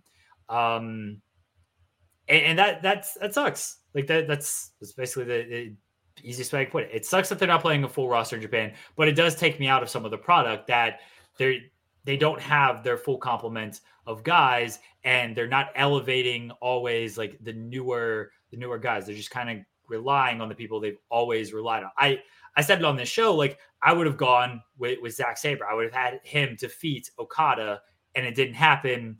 And now I don't know where they're going with Zack Sabre. So I they have they have talents over there. I don't always think it's the, the best booked stuff, uh, especially during like the pandemic era and everything. What they're doing in America, though, thanks to the help of AEW, has been very good stuff. Like Ospreay Moxley, Windy City Riot was was a very good show outside of all the mired of, of, of technical issues. We've got QT and the Nightmare Factory showing up uh, on on New Japan. Like that's cool stuff. Uh, you, you've got obviously got Suzuki and Ishii showing up. That's very cool. So I like what they're doing there. I think AEW will be a big boost for them moving forward, especially in America. And then when they can get their full complement of guys in New Japan, hopefully they ride that momentum and they get back to the levels they were at pre-pandemic and really pre AEW when they lost uh, Kenny and the Bucks and, and and those guys. Yeah, yeah, I'm totally with you. And Ten Count Wrestling says I was about to mention this, but a lot of people are hoping for Zack Sabre Jr. and Danielson. Like that would yeah. be, whew. um, yeah, no, you're right. I mean that that definitely needs to be uh, highlighted as well that they aren't playing with a full roster, um, really either place, but they're they've been able to kind of like their their current shows in uh, in the states have really been helping carry carry them right now because once again, it's we're talking about guys like Jon Moxley and stuff being involved that like really Moxley help. Kingston is on like strong shows. I I, I think Buddy Matthews yeah. is working. I know the show was taped a while ago, but but he's working. Swerve showed up as uh the USFJ Open Challenge thing. Speaking of Shota Shooter, he's back. Yeah, very hyped to see him. But see, he's it seems like he's going to be in America. He could go over to Japan and probably be a, a pretty big player for them right now after this excursion, the same way they brought Jay White in from excursion, they brought him back. Like he was immediately a big player doing the Tanahashi match and then going from there. Shota could probably be a big player for them, but he's in America right now, and I don't know when he is going to to get back to Japan. I'm very interested to see New Japan once they have their full complement of guys back, and now with a more forged relationship with AEW. It was great to see Moxley and Shooter back the father son that everyone loves. Yeah, I, I I think it'd be cool if he earned his way into the combat club also. Shooter. Sweet. Yeah. A Shark Like- just said it. Shota for B- Oh. BCC. perfect timing. So yeah, I uh because I think something that could be cool about the the BCC is that like they can kind of be a centralized group in AEW, but like Yuta can go do his thing as ROH Pure Champion in Ring of Honor. Shooter can be over in New Japan, like doing stuff over there. Moxley's in AEW, but he's also bounced around the Indies, GCW, that kind of stuff. Danielson, same type of thing. And I'm sure Danielson will want to get more and more involved with New Japan stuff with this relationship. So like it's they can keep recruiting members after you know they they earn their way in and then um, they can kind of also do their own things in different companies just representing the group all over the place so i i uh yeah i definitely want to see that also another match that i didn't bring up that i really want to see new japan and aew just throwing it out there give me ishii versus miro that's another Oh one yeah. Before that. Just give me Miro back. I know he was dealing with the injury and then he was filming stuff. Eh, eh, I want Miro back on television as soon as Yes. possible. hundred percent. A lot of great, great options right now. So shout out to New Japan. Check out that Windy City Riot show. The technical issues I was talking about won't be there if you watch it now for the replay. Um, so yeah, check check the show out. It was it was really good, especially like I said, Suzuki and and Ishii was was great, and uh, Moxley and uh, Moxley and Ospreay was fantastic. So Yes. Uh, my other spotlight. What is this show anymore without Impact Talk? It's upon us, Stephen Jensen. Impact Rebellion on Saturday. Josh Alexander, Moose for the Impact World Heavyweight Championship. I think we both agree that Josh Alexander should win this match. I think it'd be criminal if Josh Alexander does not win this match. But my question to you is what have you thought of the build and have they done essentially the Bound for Glory screw job? Uh, have they done it justice in in paying it off with how they've built this match and Josh Alexander's journey to to getting revenge on Moose? kind of it's hard to I, I it's not that I dislike it. It's that when they put the title on Moose the way that they did, the end game always had to be Josh Alexander beating him. So like kind of regardless of how they get there, the moment that everyone's waiting for is Alexander beating Moose. Now, that said, I mean, like Alexander's had to go through a lot of stuff, and that's the reason they've done so much of this, right? Like him, you know, being out of contract and him uh, you know, being out of the, you know the whole visa thing, and then like you know his his family being involved, and Moose making fun of all of this, and just like I, so it isn't that I thought the build was bad by any means. It's just like at the end of the day, I don't even care what the build is as long as the match is good and Alexander wins the title. But I part of me is like, why do they do any? Like, I, I I really didn't like the way that they put the belt on Moose, the way that they did. Um, you know, so like we're still kind of playing catch up on that because Alexander becoming the champion, like we already saw. Let me put let me put it this way: the build for Alexander to become the world champion when he did, like after holding the X Division title and having all those great matches and cashing in for option C and winning the title the way that he did. I like that build way better than I like this build for just like Moose versus Alexander for Alexander to try to get the title back. Um, I think that Alexander could have just been the champion the entire time. Um, but uh but I also wanted Moose to win the title. Like I, I had said that for a long time too. It's just the way that they did it and they waited way too long as Impact normally does. And they're kind of proving the point again right now. Like they're waiting too long to do, to this to do this for Josh Alexander. Like if if he wins and you know he might wind up having a great title reign, but do more my my main question for, for Impact fans would be do you care more now about Alexander becoming the champion than you did when he won the title the night he lost it to Moose? Like, and if your answer there is no or it's close, then there was really no need to do any of the Moose stuff at all. You know, so like that's kind of where I'm at with it. Is like I, I, I think the story pretty obviously is is that Josh Alexander wins the title for Moose, and once again, if the match is good, that's really all I care about. Good match, right person winning and walking away with the title.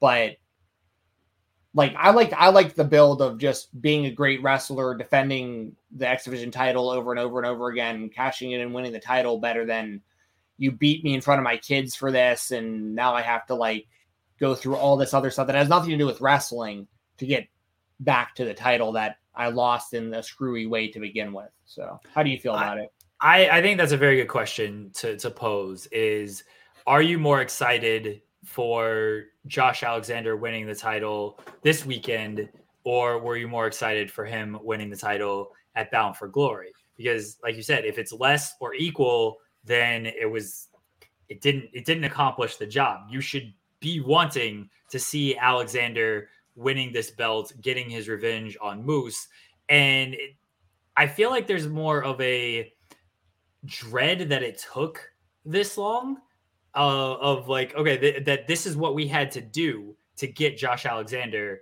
the the championship and everything. Like why did we have to do this? Why couldn't he just beat Christian and that be that and he gets his moment and we didn't need to do the Moose angle? Because people were excited when he beat Christian and took the title. Like people were very happy with that. And then Moose got it. People were mad and it, they weren't it wasn't total heat on Moose it was heat on the company because we know who's making decisions. Uh, time in wrestling has just changed. Yeah. We've we've discussed this, um, and now we're getting to this point.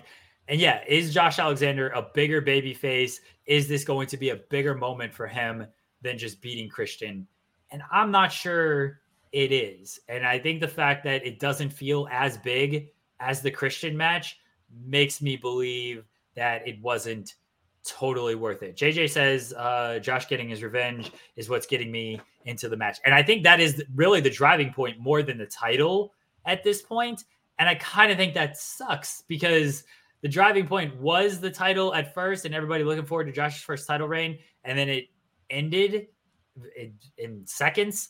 And now people just care more about like the revenge on Moose kind of thing. And I think that's overshadowing Josh being the champion and to me, I'm more excited about Josh being the champion than Josh getting revenge on on Moose because I based on Josh Alexander's character, I don't care as much about him getting revenge for his family when he is when he's just a great wrestler and that's how he's been sort of presented.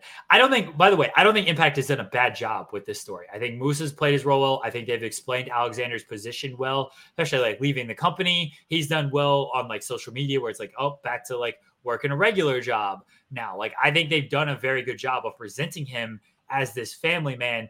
This stuff just ain't really my cup of tea when it comes to like getting family involved and, and things like that. It's a little bit different from Becky and Bianca to me, JJ, because the title was still the thing about that. Like she took the title from that. That and, and, Bianca, like she took the title in 30 seconds or whatever it was. And that's what Bianca was working back towards of, oh, I need to beat her. I'm going to become the champion, get the revenge on her. Like I need to prove that I'm the best, that that was a fluke. Like she caught me off guard type of thing. This is very much like family, personal. I need to beat Moose because not because he took my title, but because he wronged my family. Like that's what it's become with Moose. And that stuff just doesn't strike a chord with me as much as just like championships and stuff. And I don't think they've done it the wrong way. It's just not totally my presentation of wrestling. Seeing, I, yeah, I, I completely agree with all of that. Like with, uh, like if like JJ for instance, like that's that's great. Like if that's if that has made you more invested, then and like this has worked for you, like storyline wise, and like you are more interested in seeing him get revenge, then in the title's almost kind of secondary to that. That's totally fine. Like that's I'm just glad you're invested into the match. How whichever way you got invested, like that's that's great. Um, but I am more along the lines of what you're saying, Jeremy, where it's like I'm more concerned about or interested is probably a better word about Josh Alexander as the champion, like in seeing a title run from him. Like I want to see like does does does this get him more involved with like AEW? Like if they if they have more of a Forbidden Door thing again going forward, like does this get Josh Alexander's name more out there in the wrestling world as the Impact champion? Does he get to have you know bangers against guys that I've wanted to see in that mix, like Trey Miguel and Austin Aries, or Austin Aries, he's sorry, Ace Austin. Um, uh, Willie Mack, Chris Bey. Like, are we going to see like those guys wrestling Josh Alexander for the world title? Like, that's what I'm interested in. Like, I want to see Josh Alexander as a fighting world champion because he's so damn good in between the ropes. Like in the wrestling ring, that is Josh Alexander's bread and butter. Um, I'm not nearly as interested uh, or concerned about his his wrestling character as I am that he's just a great professional wrestler. And part of that too is just his look. The guy's wearing headgear. He's he's he's an athlete. You know, we're seeing an athlete. Um, so it's one of those things where it's like I I'm, I'm with you. I'm not. I don't care nearly as much that he's getting revenge on Moose as I care about like what does he do as the world champion because Moose being the champion, I think Moose looks the part, but the matches and stuff just haven't been like when you go from like Kenny Omega to like Christian Cage to Moose, like there's been a definite stylistic. He hasn't had the best challengers. I mean, I'm I'm not gonna throw W. this Morrissey and him. right, no, that, that, that's that's very fair. I mean, and that's but and that's the thing because of the challengers, especially the style of match. Like Josh Alexander can have just a way more kind of diverse, like uh type of match with so many different type of wrestlers. Like he can wrestle all those X division guys. He can wrestle all those heavyweight level guys. He can wrestle uh, women. I mean, like him and Jordynne Grace for the world title, I think would be like really good. Like, like whereas like Jordynne Grace and Moose is just a harder sell, I think, to like the fan base, for instance. Like, so I think uh for a lot of reasons. So I I think that you know I think I just want to see Josh Alexander get that title and then see what he does with it as champion because I think he could be a great fighting world champion. Um, and then when uh, there's such a trickle down with that because if, if Alexander has a good run of like six months plus, let's say with with that title, and they can build some credible people around him, like the guys I keep talking about, like Ace Austin and like Chris Bey and like those kind of dudes, then maybe that's how some of these guys really finally get over in the main event scene. Maybe it's going to take Josh Alexander being the world champion, having the matches Josh Alexander can have to to get these other guys to that level of perception with impact management to to to go all the way with other guys too because Alexander is also one of the guys we got to remember he didn't seem to be figured into really many plans when Ethan Page left. That's that's what we thought. It was like Ethan Page is leaving, like the North isn't a team anymore. Well, Ethan Page is going to go off and be a star because we all know he he's just I mean, look at the dude and listen to him talk and watch him in the ring. You know Ethan Page is going to be just fine what's going to happen to Josh Alexander. And now he's been built to the level where the fan base, like it is, they're loud about like we want Josh Alexander as our champion. So he has done a great job since that tag team broke up to get to the point where he's at now. And him as champion, I think, just makes it way more likely that other people can elevate to that level with him with that belt. So, um, and but here's the thing: if Moose retains, then this all gets thrown for a loop because then it's like, what are we doing now? You know, because that's also if- possible. If Moose retains, we're never talking about Impact again. All right, all right, JJ. like we're cutting off all Impact coverage from from this show because I ain't dealing with that company if they can't make one of the easiest booking decisions in history. And they've fucked up a lot of booking decisions over the years. This one is right in front of them, very easy to do. If if Moose retains and they fuck this one up, they don't deserve our coverage. They don't they don't deserve our words, our time, our effort, Stephen Jensen.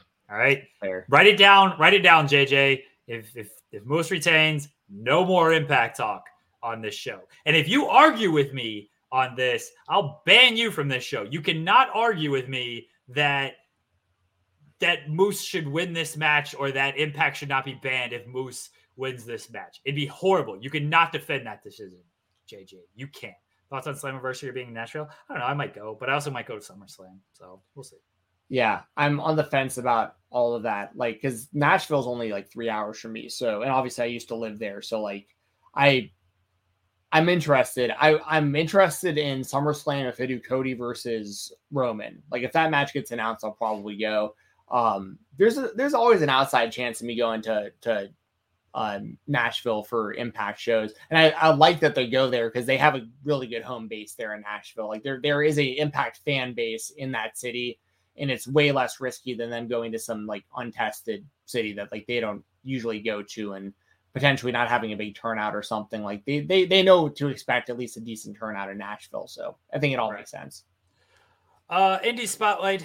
Jensen, yours is GCW and IWTV reaching a settlement on their lawsuit. Uh, so this lawsuit, let me let me kind of catch everybody up real quickly. It happened in June of last year, I believe, and it seemed like that GCW was supposed to have a certain number of shows air on IWTV, and it just never happened. So, so here's Well.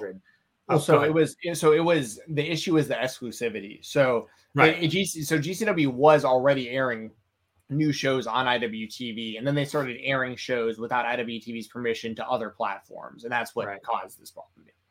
Okay, there you go. Jensen explained it better than I did. Um, but yeah, and then there was a, a lawsuit filed uh, by IWTV, and then GCW filed in August of last year to dismiss the lawsuit. And then now they have reached a settlement on everything. We don't know how much money was exchanged with all of this, but where where are you at uh, with this, Jensen, as a big fan of IWTV and GCW?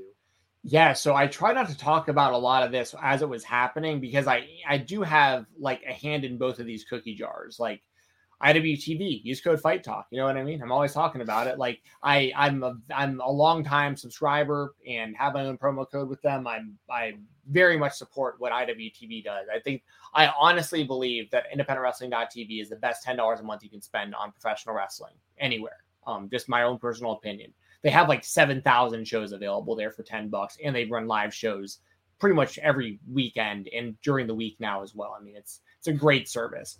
And I'm also a massive fan of Game Changer Wrestling. And they're probably my favorite company right now. Them and AEW are like the two that I look forward to the most uh, that run shows consistently. Um, and GCW has been cool as hell to me as well. I've got to go to some of their shows recently, interview their wrestlers. Like I I love Game Changer Wrestling. So I, I love IW, IWTV. I love GCW. So I've definitely I've heard stuff behind the scenes a little bit as well because I have a lot of friends, especially on the IWTV side, that are a bit more in the know than like that'll kind of tell me things here and there. And I have a few, you know, re- wrestling friends, you know, for GCW and stuff. So I, I've, I've heard behind the scenes stuff on both sides a little bit throughout this last year too. And in all honesty, I'm just happy it's over with because at the end of the day, what's going to wind up happening is IWTV is going to get the next eight, or I don't know about the next eight, but over the next year, they're going to get eight GCW shows on IWTV. Um, IWTV was trying to sue them for five hundred thousand dollars, I mean, half a million, which, you know, that was a big point of contention as well. Obviously, was like in there, and they even incorporate that into a GCW storyline at one at one point with Smart Mark Sterling threatening to sue GCW for half a million when Cardona lost and all this stuff. Like that was all IWTV shade. So like these company, like it's it's been one of these things where I was just hoping there would be a resolution eventually. And I think it's the best resolution possible, if I'm being honest, because now as a fan, I don't know about for IWTV and I don't, don't know about for GCW. I don't know who feels like they won in, in these scenarios or if it was just a collective win or a collective loss. As a wrestling fan, I love this for a few reasons. One, IWTV is $10 a month. That's less expensive than me having to spend 10 to $20 multiple times a month for GCW on FITE TV. Now, that doesn't mean they won't stop airing those shows on other platforms too, but I know at least eight times in the next year, it's only going to be 10 bucks for me to watch GCW for the month, which as, as a price point, I like that better. Um, I, I, I liked I liked the whole partnership between these two before things went south. I, I love that I could just turn on IWTV and the GCW shows were there. And I know part of this also had to do with not only exclusivity, but also the um the royalties, like law like like the in perpetuity. And I think it's been worked out to where IWTV gets these eight shows, but they don't own them forever. I think GCW owns their own footage, but they have to air a certain amount on IWTV. I could be a little off here and there with some of this stuff, but like that's generally the kind of the overview that I would kind of put out there uh, for those of you who have followed this or that are just now hearing about it. The main points, once again, they've settled somehow out of out of court or whatever. They have settled this together. There is going to be eight IWTV GCW shows over the next year, but I think GCW can still air other places. It isn't completely exclusive to IWTV. There just has to be eight for the next year on IWTV. Um, and I don't know if that ends after that eight. That's something I would like to know. Is like it does say it does say exclusive. So it says IWTV has agreed to accept a series of eight GCW live events, which will be, which will be shown exclusively on IWTV as well as distributed on DVD and BR via SmartMark Video. So it does seem like those eight shows are exclusive to IWTV. but, but, but I guess I maybe didn't word that the best. What I meant was like there's those eight, but like they're not going to just run eight. Like they're I like like, Yeah. like you know what I mean. Like it'll. I doubt the next eight shows will be on IWTV. It'll be like a show on IWTV, then probably something on like FITE, YouTube, yada yada. Then like, but but eight of the next shows for the next year have to be on IWTV. Yes, yeah, it says a, a series of eight GCW live events. So whatever that that eight might be, um, we we shall see. I guess. Yeah. And once again, I've got friends on both sides of this. And here's the thing the wrestlers, I'm glad this is over for the wrestlers because I know that there were some wrestlers that were like having to deal with some some kind of BS politics every now and then where it's like, you know, they have to make that decision. Like, am I going to wrestle for this indie company that's going to go on IWTV when like I'm so closely linked to GCW and they're in this fight right now and stuff? Like, there it caused some issues for the talent, I believe. It not not not everybody, but I know that there were some talents out there that like they didn't feel totally comfortable one way or the other sometimes because they're like, you know, they're friends with people on both sides and they don't want to burn any bridges either. So like I'm just glad it's over with. And then after this year, I guess what I was saying was like, I don't know after that what happens. Like, is it just this once they do these eight, then like their deal is just up and now IWTV has nothing to do with GCW going forward? Or does this have some sort of option or some sort of extended period where this is going to go on for years? Like the next few years, we get eight a year. But I don't think we have those answers yet. But uh that's kind of what I'm looking for next is after this year is IWT. And but by the way, we have a whole year for them to mend fences too. Maybe they Yeah. start putting these shows on IWTV. Things are going awesome between both sides. And they just keep it rolling.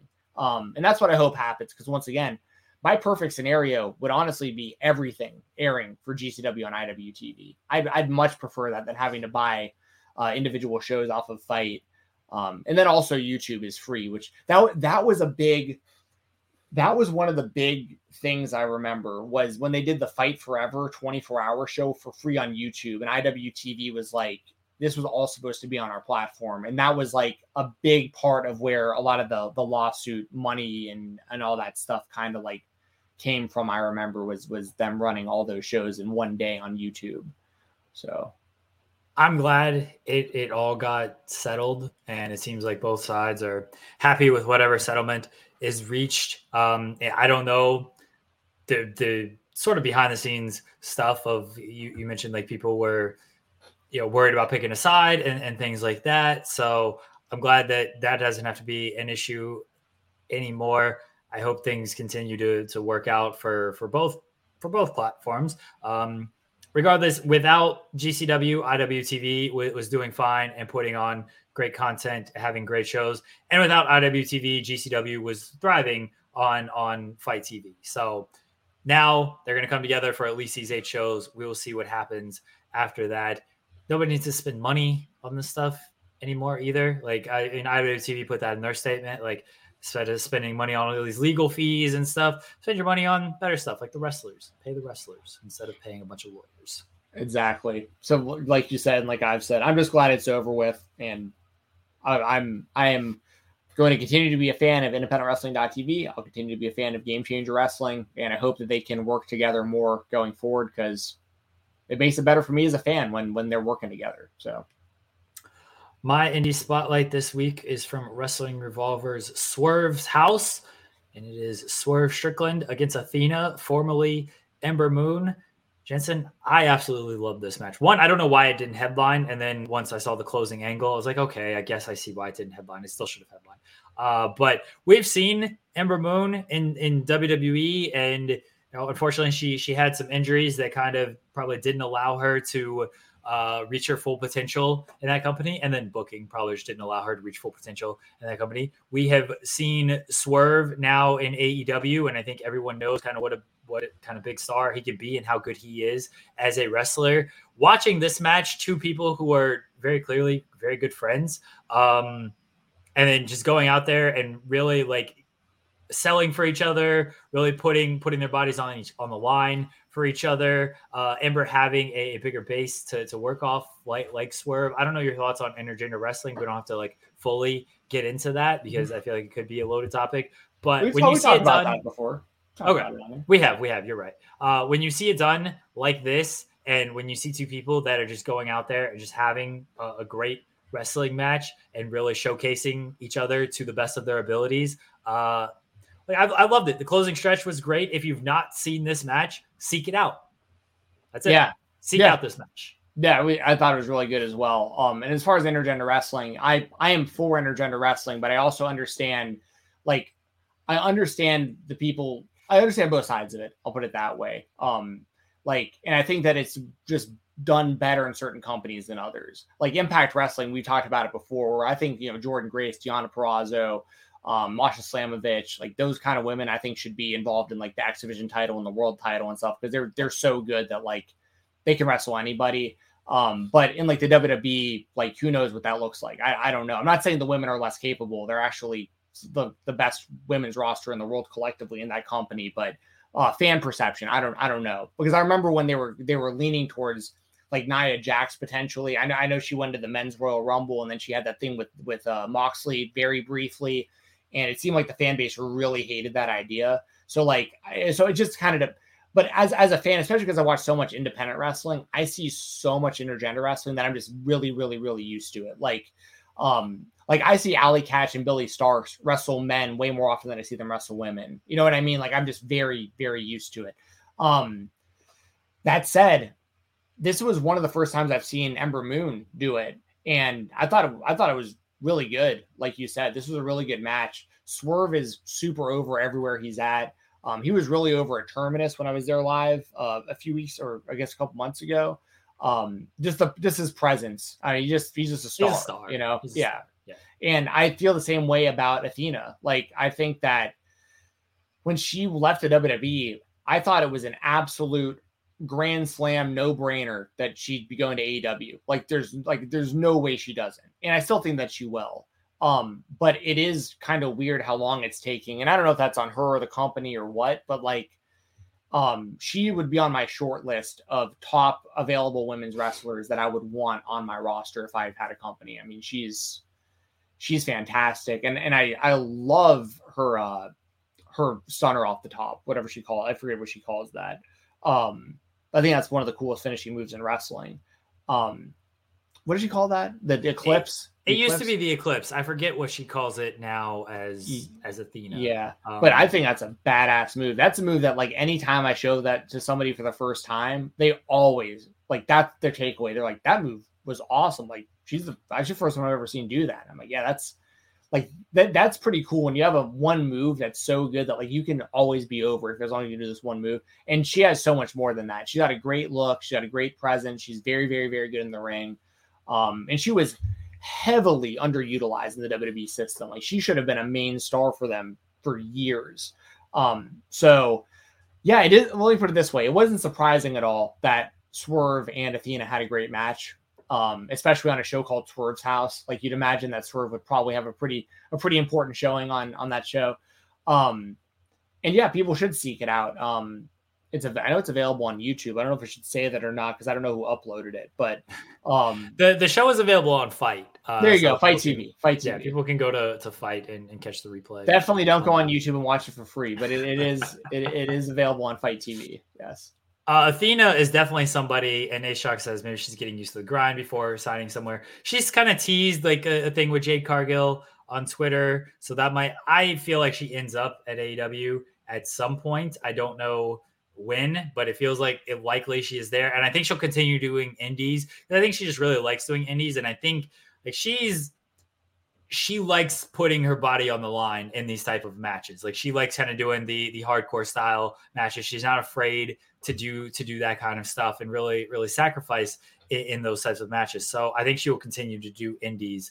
Um, I think she'll continue to do indies be, because of that, and AEW will obviously be like the a place for her to to still do those do that kind of stuff. And I think she's ready for AEW. I will say like a knock on her, and I think she's even acknowledged this. Um, a knock on her when it when it came to WWE is the defining of her character. This is not completely on her. Like when she would show up, I was like, okay, well, who is Ember Moon? What what is what is she doing?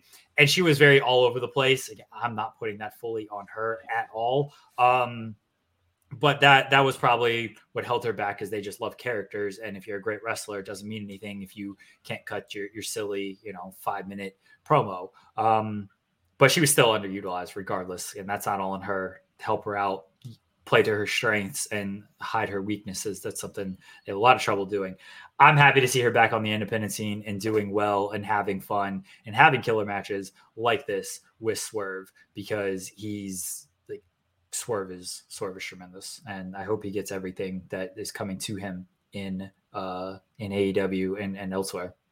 Yeah, absolutely. And it also it showed a lot that like how how much Swerve had to hit her with to keep her down. Like he did like Yeah. all of it. He did the double stomp. He did the uh that kick that he does on the ground where he like lifts he uh, gets his leg way back. I can't remember what he calls it. I'm really bad with like some of the names of finishing moves, especially when they change names, like when people move companies and stuff. But like um he did that. Then he finished her with the uh I call it the Pentagon driver, but it's basically like that double underhook where they like go like forward and do like the the forward roll when you slam them into the ground. Right. Uh, Like that's like it took all that to to to beat her too. So like it made Athena look really really good. Also, it was like she really hung in there with Swerve as we would expect her to. You know, she's she's great, but it wasn't even one of those things where it was just like Swerve hit her with her finisher at the end. It was like it took like three of his different finishing moves to keep her down, and like so I thought it made both of them look really good. And I obviously have no problem with Swerve winning the match because you know what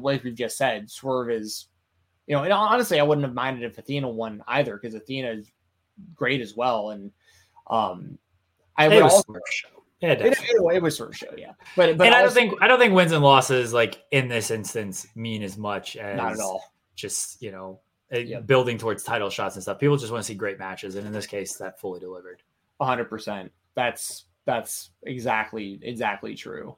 So, um, so yeah, good stuff. I and I would I would recommend just for anyone who hears this that might be still a little uh hesitant about like intergender wrestling and stuff to to give it a give it a, a shot, especially with like wrestlers that you maybe already know that like you're already a big fan of. Seek out some of their stuff when they when they do it against you know people of all genders because it uh it, it can be eye opening. Because for me, for instance, as somebody who you know watches a lot of mixed martial arts, like I and this is a whole rabbit hole that I don't want to get into, but like it is not the same thing to me to see somebody in like the UFC octagon, like a man fighting a woman in the UFC. It it it because I think No, that's what it, that's but but that's kind of what it gets compared to. I think is like yeah, it's, like you know stupid. but it but it isn't it isn't like that it isn't um there there is there is a difference there in in in what they're doing and i uh and obviously the point in professional wrestling is pr- is to protect yourself and your opponent and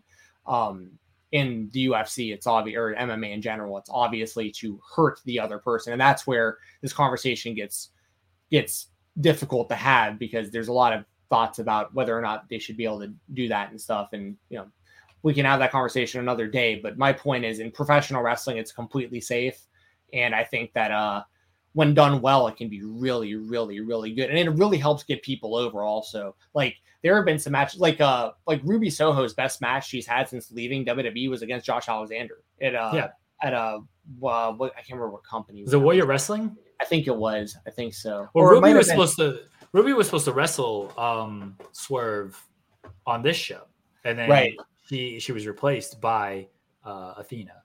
Right. And then that's and that's kind of my point is like, you know, for anybody who might be seeing Ruby Riott on W or on uh, AEW and maybe being like, man, I still kind of feel like the verdict's kind of out on her. Like, you know, I was hoping for bigger things for her, better matches or whatever. It's like her versus Josh Alexander was really damn good. You know what I mean? Like, and but you'd have to go out of your way to find it. Um, I don't know if that was Warrior Wrestling or what that that company that's uh I'm, I'm it's on the tip of my tongue. Definitely starts with it's a W W something now, but so many companies are. Anyways, the point is, you know, especially if you watch independent wrestling or you want to get into independent wrestling, expect to see a lot of mixed sex, intergender, whatever you want to call it. Wrestling. It was AAW. way. AAW. Thank you. Yes, yes. Um, so uh but you you are going to see a lot of that on the indies. And once again, it's helped for me. It's helped tremendously with the progression of of women like Allie Katch and Billie Starkz, you know, and, and a lot of women like that, where I'm like, you see them wrestling men so often, you like you forget that you're even. It becomes the idea of it being becoming intergender is just becomes completely secondary because you're just you're just watching two great wrestlers wrestle each other. You don't even you're not even thinking about that. Masha Slamovich looks like she can kick more ass than like a lot of the men that I see. You know what I mean? Like Masha Slamovich looks like she can kick anyone's ass. Like it doesn't matter what gender she is. Like I want to see her wrestle the most badass people she can wrestle.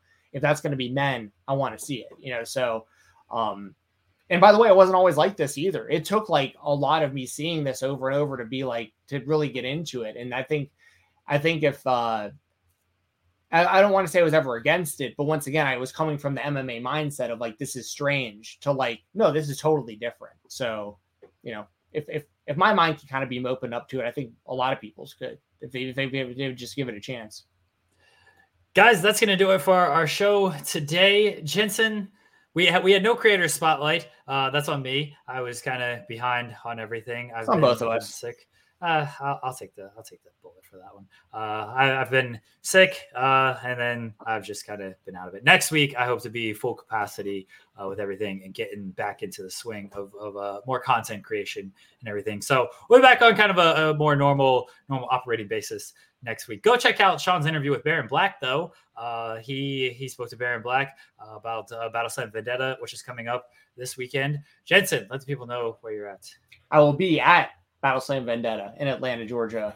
Um, I'll be there chilling, listening to Pastor Troy and watching some professional wrestling. I'm very much looking forward to it. Um, I'll be doing uh, me and Baron set up a, an audio interview for the show too, and I'll probably talk to some other people on there also. So uh, I'll be there live, Battleslam Vendetta. If you're in the Atlanta, Georgia area or at the show or whatever, like come come up and say hey. I always love meeting people at shows. Um, and uh, Saturday I'll be right here, youtube.com slash fightful, right after Impact Rebellion. I'll be doing the post show review right after uh, Rebellion ends. Um, and then tomorrow, 10 a.m., uh, myself, SP3, Degrassi dudes. Uh, someone says we missed the super chat. Jeremy, get that real quick. Uh, oh, Van Twin Blade. I'm sorry. I'm, I'm sorry, Van Twin Blade. Uh, there we go. Are you guys going to watch Glory Pro live on Sunday, 5 p.m. Central? Danhausen's first match back and Jake something versus Suzuki on the card. I'm sure I'll check it at some point. I don't know if I'll be watching it live. Yeah, what platform is that going to be on? Because Glory Pro used to run a lot on IWTV, and I think they've changed. Um, but I, I love Glory Pro. I actually I used to make the five hour drive from Nashville to the St. Louis area for Glory Pro. Um, I got to see guys like Warhorse before his Warhorse. I got to see Danhausen before he was this version of Danhausen. I got to see Dan the Dad when he was the Millennial Danny Adams. I got I'm very familiar with Glory Pro Wrestling. Um, I, am very big fan of KLD and uh, and Danny for taking it over when they did, and and I know Danny's still running with that thing. So uh, yeah. Oh, it's a streaming on YouTube. Hell yeah. So yeah, I'll, I'll I'll watch that. I don't know if I'll be able to catch it live or not, but I'll absolutely watch it, and I'll uh I will most likely talk about it on the Fightful Select Weekender podcast, available every Sunday, FightfulSelect.com. There you go, everybody. Uh, are you guys on Twitch tonight? Yeah, good call. Uh, tonight it's gonna be well. I'll be there gaming. Um, it'll be me playing Fortnite, the zero build mo- mode for Fortnite. So come check that out. That's going to be tonight, twitch.tv slash Fightful Gaming. Uh, Joel Pearl will be there too. He can't game with me tonight, but he's going to be on Skype with me. So we'll be, you know, talking about whatever with the chat, talking wrestling, and I'm going to uh, try to get some W's in Fortnite tonight. There you go. Uh, everyone, go go over to Fightful Overbooked. We, we don't have day after Dynamite uh, today. Something came up with Will, but that'll be back um, next week. But content just about every day on Fightful Overbooked. We're we're kind of doing some different things with that. Hopefully, beginning next week and in the the coming weeks. I'm very excited about sort of what uh, Joel Pearl and I have uh, talked about on uh, regarding Fightful Overbooked. So go over there, subscribe to the channel, leave a thumbs up on our videos, watch all the videos, please. Uh, Twitch.tv slash Fightful Gaming as well. And we're going to try to put more into that. I'm going to get back into things next week, everybody. I appreciate all the love and the support for everybody. It's been a rough couple of weeks, but I'm doing better. And again, hopefully next week, be back in the swing of things. Guys, thank you again. We'll be back next week here, youtube.com slash Fightful on the Spotlight.